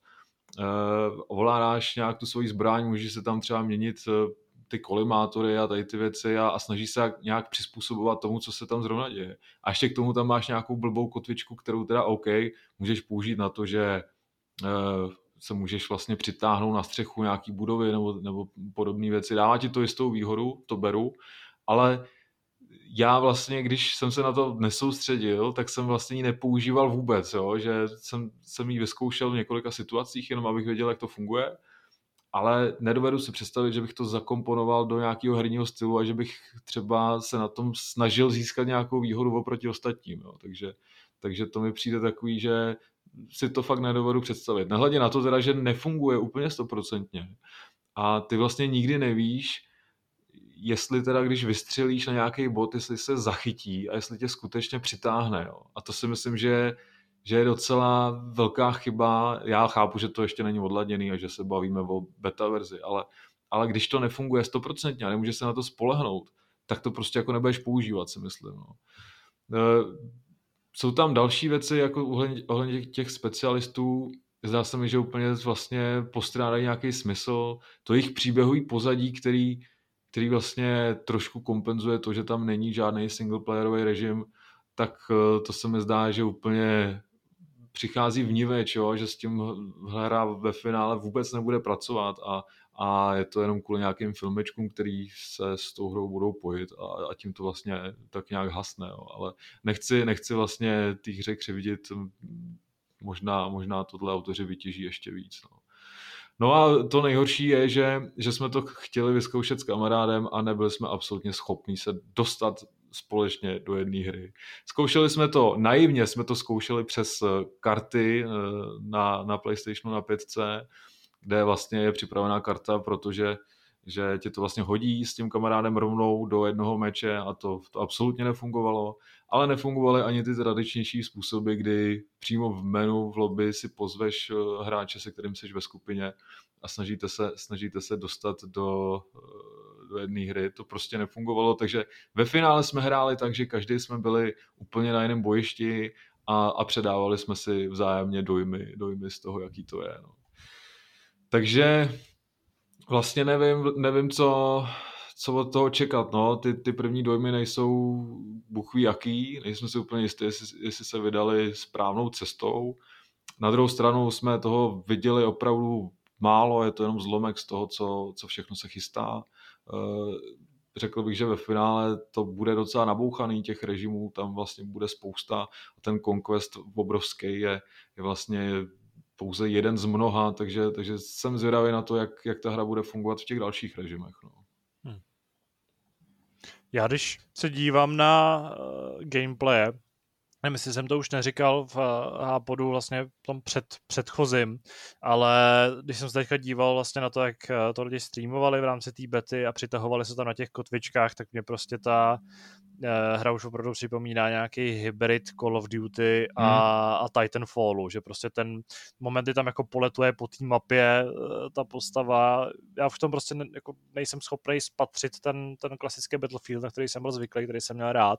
No. A jakkoliv chápu, že třeba Radek se mě snaží velmi intenzivně přesvědčovat o tom, že jednak to nikdo nepoužívá, což teda by z těch záběrů úplně nepřišlo, je to taky, ale budíš, nebudu to rozporovat a nehrál jsem to.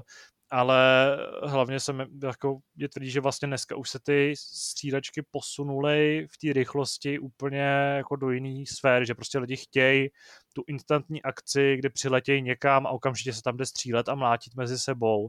A mně prostě pořád přijde, že jako tomu uniká, že tomu taky jako uniká ta duše té série, takže jsem z toho trochu smutnej a doufám, že jako třeba i přehodnotějí, že jo, ten systém těch specialistů, protože ano, je docela pozdě na něco takového, protože ta hra vychází za měsíc, ale vlastně v současnosti tuším, že probíhá nějaký dotazníkový šetření, kde můžeš se jako vyjádřit k tomu, jestli se ti to líbí nebo ne. Takže mi možná ještě k nějakým menším úpravám dojít třeba i mohlo.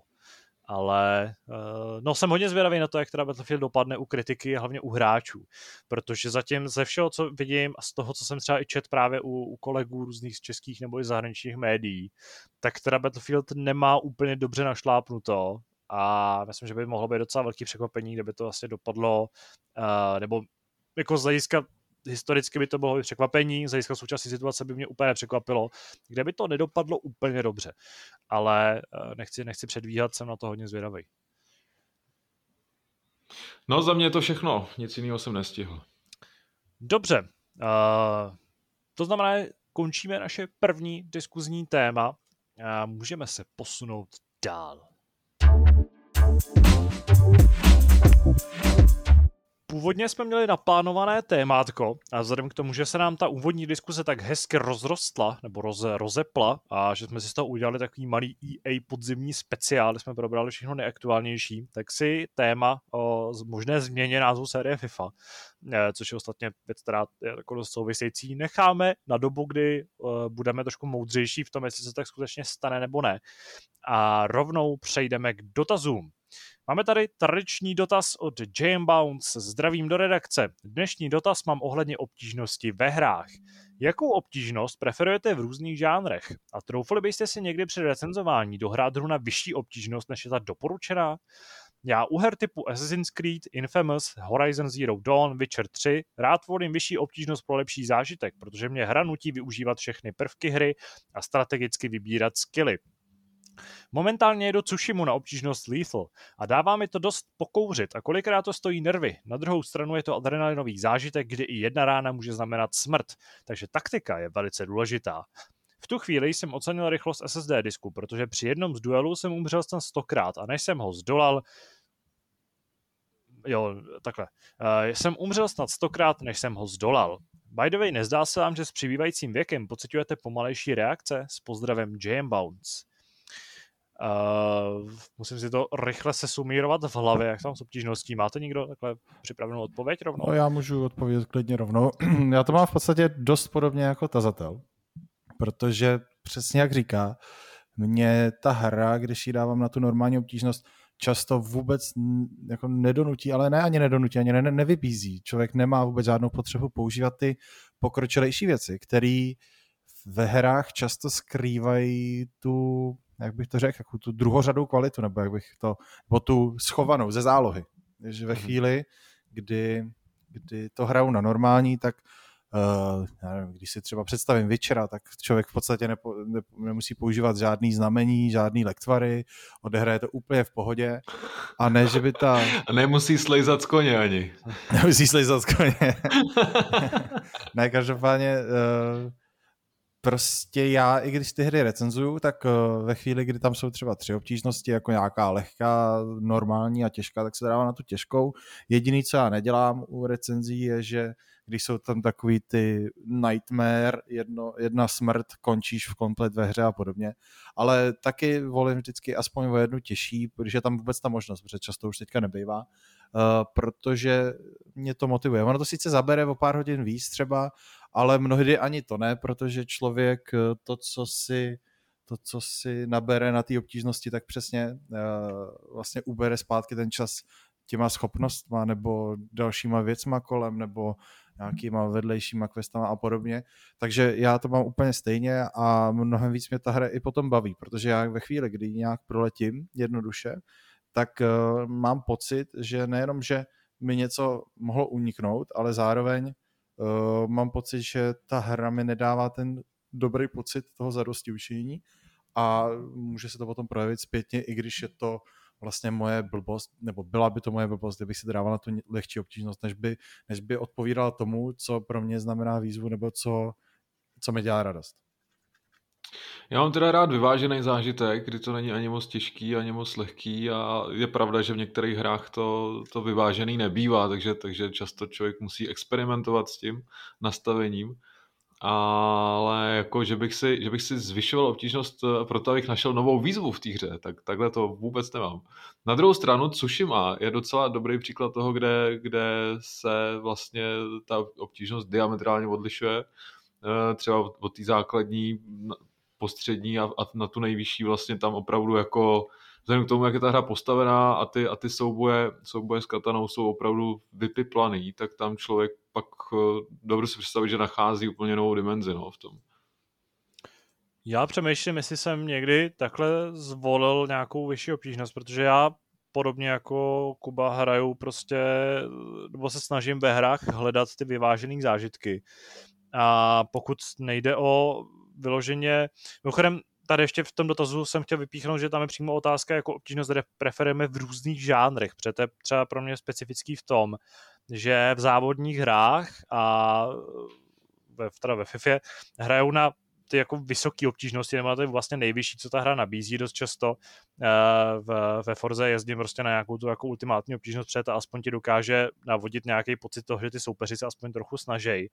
Ale naopak jsou žánry, ve kterých se jako snažím si ten život moc nekomplikovat, že právě v RPGčkách hraju na nějaký základní obtížnosti, protože mě prostě... Jako... Protože tě nebaví RPGčka. Ne, to na mě baví. Protože nemáš rád hry. Ty si děláš z RPGčka prostě adventuru v podstatě. Vole. Ty si z toho děláš interaktivní film, to je jasný. No jako v podstatě... No, takže nemáš rád trošku... hry. Já jdu domů, vole. Ne, to dáš, když jsi doma. Já jsem doma. Nehorší, tak já jdu z domu. Jdi z domu, ano. Ne, já prostě takhle si v některých hrách prostě chci tu výzvu budovat, protože právě u těch závodů mi přijde, že tam, anebo u té Fify, to jsou prostě hry, ve kterých jde jenom o to, že musíš porazit někoho. Zatímco ve hrách, kde jako jde o to, že se posouváš příběhem, mě ta obtížnost pro mě není zdaleka takovej jako hnací motor. Takže proto zase samozřejmě nechci prostě, aby ta hra byla příšerně jednoduchá jako základně. Mě třeba baví hry, jako bylo Kingdom Come, jako je teďka třeba to Star Wars Jedi Fallen Order, kdy ta hra je jako celkem obtížná na začátku, ale tím mým stylem hraní rozbiju natolik, že je pro mě strašně jednoduchá. Je to jako, samozřejmě je to jako... Není to asi správná metoda, ale mě to vlastně strašně baví, protože tam nejsem, ta hra pro mě není jednoduchá, protože jsem si to vydobil tím, že jsem si změnil posuvník v menu, ale tím, že jsem v ní strávil nějaký čas, zjistil jsem, že má nějakou mezeru, nebo jsem prostě tam chvíli grindoval, dělal jsem něco, co po mně chtěla. Tady typicky v tom Jedi Fallen Order jsem jako přistoupil na ty pravidla Metroidvanie, ty jednotlivý lokace jsem prolez úplně do posledního koutu a mám prostě teďka 10 těch léčicích ptákovin, mám plně vylepšenýho kala, takže ta hra najednou jako docela výrazně zjednodušila. Ale je to odměna za to, že jsem se snažil, že jsem ní strávil čas. A v tomhle ohledu mě teda baví, když třeba hra i představuje docela výzvu na začátku. Tady v tom ohledu mě prostě hrozně bavilo, že mě na začátku Kingdom Come vlastně hrozně vymlel každý nepřítel, protože jsem prostě Jindra byl totální jako kopyto, který neuměl držet meč. Ale že bych si třeba zapnul ten jako hardcore režim, o kterém tady dávno mluvil, nebo nedávno to možná bylo mluvil Míra s tím, že bych ani neměl ty prvky kompasu a tyhle ty věci, že bych si opravdu chtěl jako z toho udělat takový ten hardcore zážitek, tak to mě vůbec neláká i z toho hlediska, že jako nemám na ty hry zas tak tolik času, abych to do nich investoval v těch obtížnějších režimech, anebo abych hry vlastně hrál znova na vyšší obtížnost. To je pro mě úplně nepředstavitelný. Chápu, že třeba na tu první dobrou, když si teda něco zvolím, vyberu si nějakou tu prostřední cestu, tak že už to dohraju, ale že bych prostě dohrál nějakou ještě velkou hru a znova ji hrál na vyšší obtížnost, třeba Zaklínače nebo Assassin's Creed, tak to je pro mě naprosto nepředstavitelná záležitost. Takže já skončil u toho, že prostě Halo zkouším i na ty heroické obtížnosti, což prostě ale jsou hry ze staré školy už ještě relativně. A i vlastně moderní Halo jsou poměrně obtížné hry, které tě umějí hodně jako vypíct. Zkoušel jsem vlastně i na veterána, jsem zkoušel Call of Duty, Modern Warfare, a to už mi přijde jako fakt úchylná záležitost, kde prostě ta hra spočívá v tom, že se vlastně jako z paměti naučíš, odkud přijde... Nesouhlasím, mám to na veterána dohraný a není to těžký. Co? Jenom si musíš dávat pozor. No, to teda nevím, jako... V Modern Warfare 3 si pamatuju, v první misi v podstatě se jako udělal krok a když se jako špatně rozhodla hra, že v tenhle moment začne střílet, tak se jako okamžitě umřel, což... No to tak je, no, prostě musíš opravdu tu hru hrát trošku jiným způsobem, ale ve chvíli, kdy přistoupíš na ty pravidla, že prostě nejseš houba na náboje a pár ran tě zabije, tak a tě zabije jedna rána, jako jakákoliv, že jo? No, jasně, tak jako zabije tě, no jedna ne, jako záleží, kam tě trefí, že jo? No, jasně, no. Můžeš dostat třeba 1 až 2 pokusy, když tě trefí třeba do ruky nebo do nohy, ale většinou moc víc ne. Ale v tu chvíli ty už vážíš každý krok, ale to je přesně ta věc, která mě na tom baví, že ve chvíli, kdy hraješ Call of Duty na klasickou obtížnost, tak ta hra dostávala často hrozně naloženo, jo, že když recenzenti se do ní pouštěli, tak říkali, ježiš, to je jednoduchý filmový zážitek, mám to za 2 hodiny hotový a vůbec mi to nebavilo, je to furt to samý dokola. A ve chvíli, kdy si dáš tu vyšší obtížnost, tak pochopíš, že i takováhle hra má spoustu dalších věcí kolem, dalších možností, nějakých taktických, aspoň základních taktických prvků, a ve chvíli, kdy ty na to přistoupíš, tak ta hra většinou netrvá o moc díl, pokud tam není nějaká vyloženě mise se zákysem, jako když jsem ve starém Modern Warfare, že jo, když bylo to čekání na přílet vrtulníku v Pripyati, tak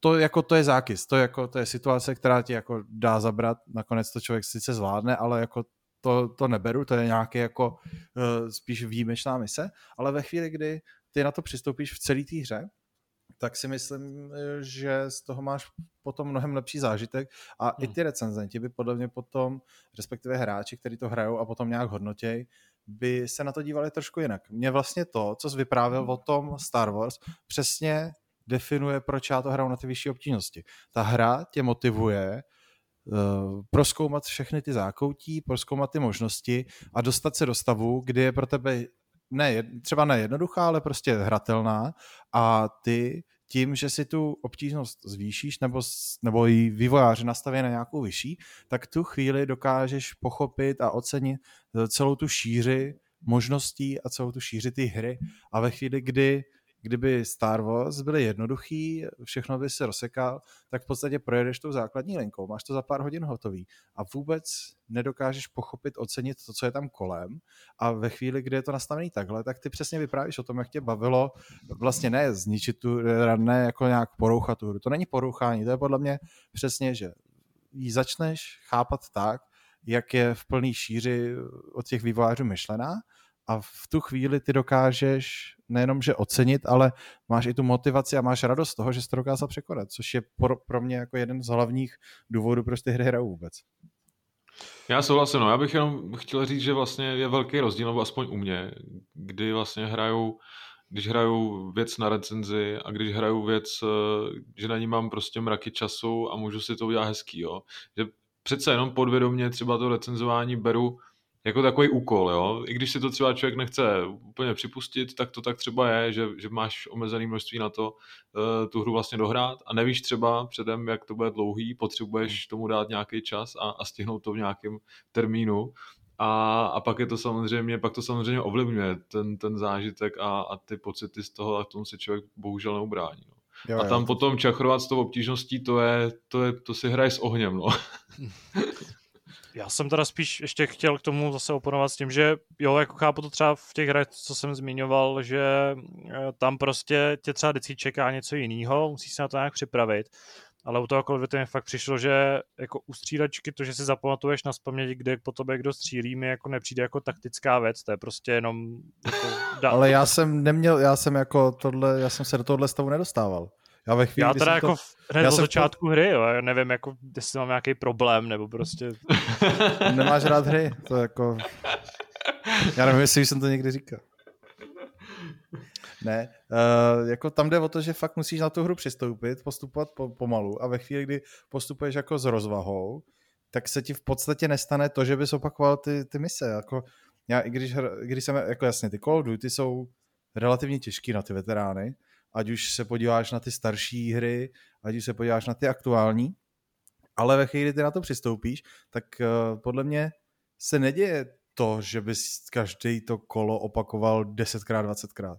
třeba jednou, dvakrát zemřeš, protože se blbě rozmyslíš nebo uděláš špatný krok, jasně, ale ty jak už jako a priori přistupuješ k tomu opatrně, tak ty se do těch situací ani nedostáváš, podle mě. A to je to, v čem je podle mě i ta výzva, protože já třeba Call of Duty, když hraju na klasickou obtížnost, tak mě nebaví. Ale ve chvíli, kdy to hraju toho veterána, tak mám ten pocit toho zarosti učení do určitý míry. Sice se zvyšuje spotřeba ovladačů, ale to už tomu nějak... Ne, to je jenom u FIFA, já prostě nikdy s ničím jiným nehážu, jenom ta FIFA. Ale letos, to jsem vlastně nezmínil na začátku, když jsme se o tom mluvili, jak změnili systém těch sezon, tak já ani letos jsem neměl ani jeden jako výbuch naštvanosti. Ani jeden. A to jako nechápu.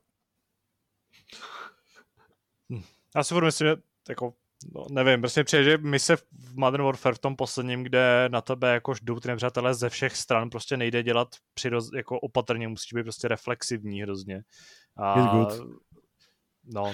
Kluci, já si myslím, že to je na páku tohle. Dobrý. A výborně, páku. Takže. Kluci, jdeme na to. No, každopádně vlastně ještě tady je ten závěrečný dotaz, jestli s přibývajícím věkem pocitujeme pomalejší reakce. Já ne, já akorát pocituju, že mám méně trpělivosti s hrama. Ale jako zatím nestárnu natolik, abych cítil na reakcích. Já si to radši nepřipouštím. Ale nemám ten pocit, ale nikdy jsem si pro jistotu nedělal nějaký porovnání, že by si člověk dal nějaký bod, co předtím zvládal a teď ne, ale když je to tou salámovou metodou, kdy se ti to pomaličku zhoršuje, tak si to nemusíš připustit. Dělej jakoby nic. No, děkujem James Bouncovi za podnětný dotaz, diskuzní, u kterého jsme se stihli servat trochu. A raději se vydáme směrem k našemu závěrečnému tématu.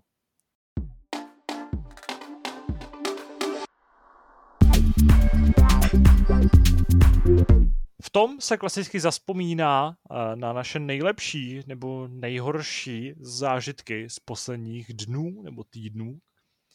Máte někdo nějakou bombu, kterou byste to chtěli odpálit, jako vždycky?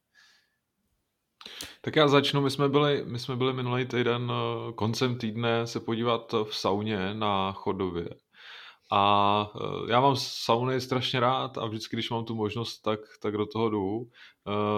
Typicky jsou to nějaký wellness pobyty, kdy se na tohle těšíme vlastně úplně nejvíc a na tom Chodově tam těch saun je vlastně hned několik typů.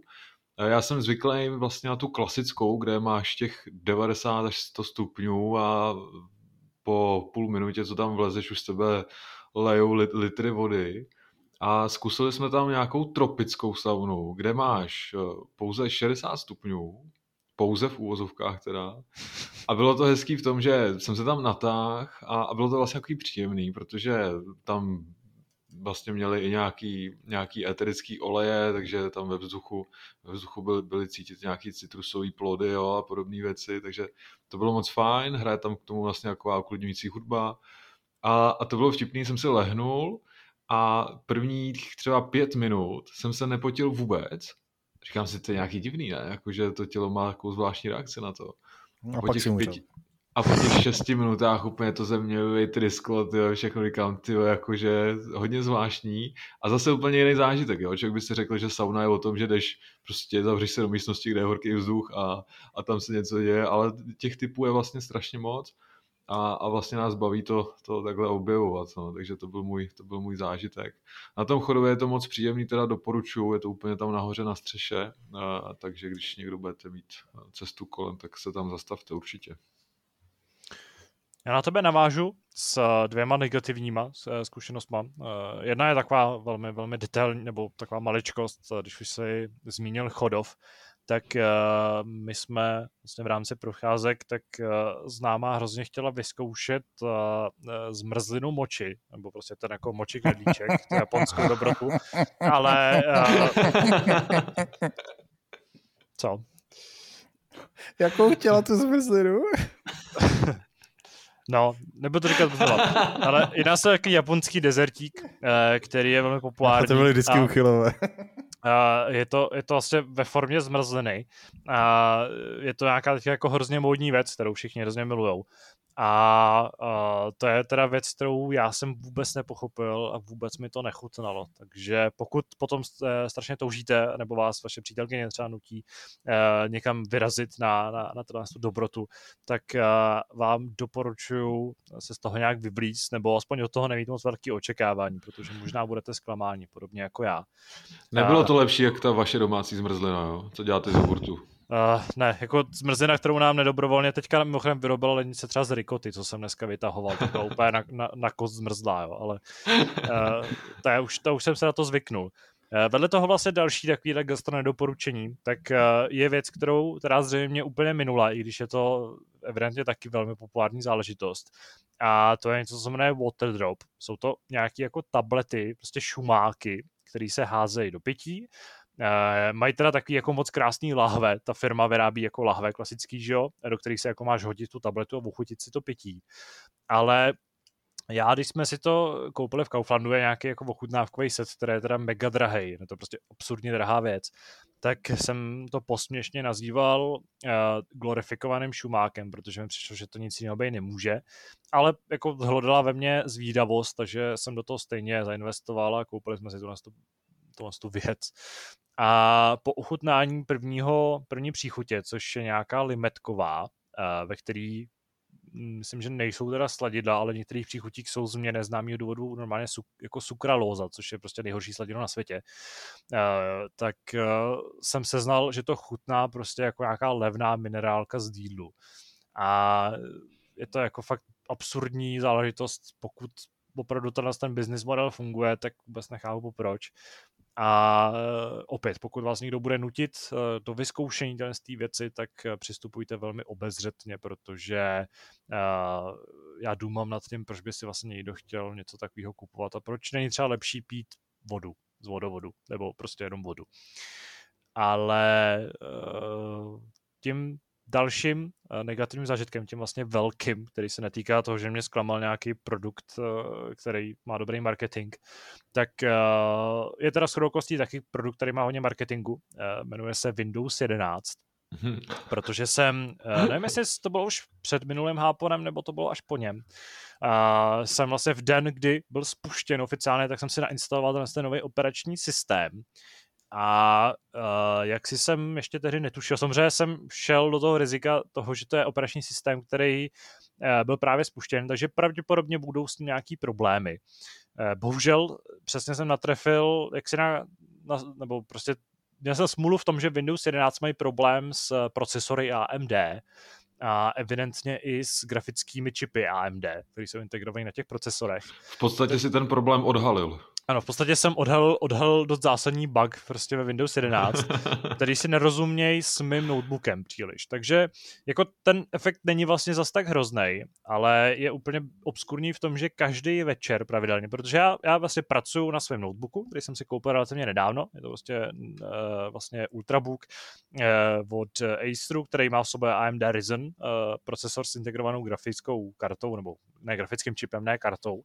A mám ho připojený do většího monitoru, takže mám vlastně dvě obrazovky, na práci ten větší monitor je přece lepší než ten malej jeden. A takhle jsem to používal dlouho, dokud jsem měl desítky úplně bez problémů. A teďka se mi každý večer ten počítač vlastně jako uspí, když od něj odejdu, protože ho nevypínám. A pak mi teda usne a když ho probudím, tak v ten moment crashne grafický driver, nebo prostě ovladač grafiky a musím ho celý restartovat, protože ten moment ten počítač je úplně nepoužitelný. A tohle se mi stává pravidelně každý večer. Takže v současnosti mám počítač tady jako je normálně použitelný. Přijde mi teda, že ten systém funguje o něco pomalejc, což by i měl, protože má AMD procesor problém s Windows 11 a ten procesor se nějakým způsobem prostě zaplevelí něčím procesama, nevím, a nefunguje úplně optimálně. A tady ten problém s grafickým ovladačema je teda úplně zoufalej. Zkoušel jsem stáhnout nějaké aktualizace, zdá se mi, že ta situace je o něco lepší a už mi to znova spadlo. Takže pak mi to vyhází chyby, když jsem se třeba snažil otevřít ten Control Center AMD, tak mi to jako sdělilo, že nemám nainstalovaný žádný grafický ovladač. Takže mám jako počítač nepoužitelný. To bych byl vyloženě nasraný. Ano, už jsem byl trošku nervózní a už jsem uvažoval o tom, že jako budu rollbackovat, ale už jsem se na ty 11 zvyk, jako na to, jak vypadají, už jsem vlastně nechce přecházet na 10. Když a můžeš to udělat tohle? Jako já myslím, určitě to nějak jde, určitě je tam nějaký bod obnovy, že jo. Tam podle mě jako jestli ho máš založený, tak jo, no. I kdyby to nešlo, tak to je jakoby, nebo i kdyby to nešlo nějak oficiálně, tak samozřejmě jsou vždycky nějaký neoficiální cesty, jak se dostat zpátky k nějakému staršímu systému. Ale no trošku s tím válčím. Takže každopádně... Můžu potvrdit, ta Dášův notebook mi zablokoval flešku. Jo, to je další věc. No. Ale... No, takže hold, tohle jsou úděly lidí, kteří potřebují mít všechny systémy v den vydání. Což teda shodou okolností zrovna teďka updateuju svůj iPhone na iOS 15, což je věc, která vyšla už asi před měsícem.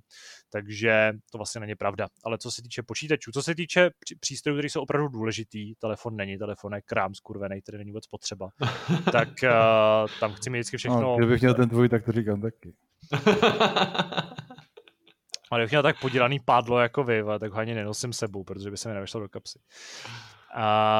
No, to byl můj skvělý zážitek s Windows 11. Ale na druhou stranu, jako nebejte z těch problémů technických, tak je ten systém úplně v pohodě. No, tak já, abych navázal, tak já přemýšlím, protože já jsem to nebyl docela dlouho, tak co z toho všeho vybrat, protože napadá mě alkoholická věc, ale to nechci, aby zase říkali, že jsme alkoholici. Klidně tady pak... vypal víc, když tady dlouho nebyl, ať to má nějaký grády. No tak já začnu třeba nějakou sportovní. Nebyl jsem tady od derby. Tady já dobře, odpal to něčím jiným, prosím. Ne, já asi začnu... Otevírá se mi kudla v kapse. Jo. V pořádku. Každopádně to... asi tím největším, no tak jako prošel jsem se teďka těch krásných 10 dní z nemocí, tak jenom chci říct, jak jsem jako, jak úplně miluju lidi, který i když mají tu povinnost nosit roušku v určitých místech, tak přesto, že jsou evidentně nemocní, klidně nemusí být covid, to je jedno, přestože jsou evidentně nemocní, tak si ji prostě nevezmou. Neumějí si dát ruku před nos, teda před pusu ani před nos. A prostě, když je ti blbě, tak do prdele zůstanu doma. Tak lidi, jestli potkám někoho z vás, kdo nám bude kašlat, no teď je mi to jedno, teď budu mít jenom tu chvíli. Ale tohle to jako, to mě vždycky dokáže naštvat i v práci, jako prostě člověk přijde do té kanceláře a přece když jako chápu, že třeba první den, když se ještě nejseš jistý, když tvá tebe leze, ale přece když už kašleš, smrkáš, prostě přikáš. Lidi lezou po 4 a říkají, to je v pohodě, to jsem se akorát špatně vyspal. No, ale přesně. A potom prostě odleze půlka baráku, protože nějaký hovado to tam donese, tak musím říct, že tohle to mě každý rok, minulý rok, jak jsme byli zavřený doma vyloženě, tak jsem si to ani neuvědomil a bylo to jako tak super, když člověk nebyl na ten podzim vůbec nemocný, respektive já jsem nebyl. Ale letos prostě opět člověk začne vídat, slýchat všude ty kašlíčky, smrkání, horečky, blbě mi je, slyšíš, jak tam cucají pastilky a prostě všechno možný a pak, když jdeš na záchod, tak vidíš, že ani ruce umýt neumějí a prostě mě tohleto fakt jako vyloženě štve, ale neudělám s tím nic, no, prostě si to vždycky odtrpím. Tak to je ta jedna věc. Pak mě napadalo, jedna herní věc, já kvůli práci jsem v posledních měsíci vlastně se dostal poprvé k PlayStation 5 a tak jsem si, a nejvíc, co mě na tom zajímalo, byl ten nový DualShock, nebo jak on se jmenuje, DualSense. A tak jsem si chtěl vyzkoušet, jaký to je, protože to jako pokud mě něco zajímalo nebo mrzelo, že na tom Xboxu Series vlastně není, tak je právě větší posun toho ovladače a tak jsem si zapl Astros, že jo, s tím, že jsem si chtěl vyzkoušet všechny ty možnosti, jak je to jakoby tutoriálový, který tě uvede do všech těch haptických kouzel a chutí a možností. Tak jsem si to prošel, respektive odehrál jsem třeba 1-2 hodiny a normálně třeba po 3/4 hodině jsem měl tak u uvibrovaný ruce, že jsem měl, jako, já nepřemýšlel jsem o tom, že člověk, že jo, spustí si to, řekne, hele, vyzkouším si to, zajímám nějaký to je, první zážitky, jako super, líbilo se mi to, přišlo mi to fakt parádní. A po chvíli, když přestaneš přemýšlet o tom, že zkoušíš teda něco novýho, zkoušíš tu haptiku, tak vlastně hraju a najednou si říkám, ty vole, protože tady to je toho vibrování. A pak si řeknu, no jo, to je celý o tom, ale každopádně já jsem normálně po té 3/4 hodině, jako podvědomně, než mi ten mozek to zpracoval a řekl jsem si to doslova, tak jsem si říkal, kde je tady vypínání na vibrace. Já to mám jako hrozně rád ve hrách, ale musím říct, že je to teda ubíjející minimálně u tohoto případu a říkám si, a mnohem líp teďka chápu, jako co zatím je, že to je super v nějakých možnostech nebo v nějakých typů her do určitý míry, ale absolutně rozumím všem, který hrajou v podstatě klasicky hry, pravidelně velký a v podstatě všude si to vypínají, protože já mám pár kamarádů s PS5 a všichni dřív nebo později došli do stavu, že si ty rozšířené haptické možnosti vypínají a nechávají si tam buď klasické vibrace, nebo úplně to vypínají. Fakt jo.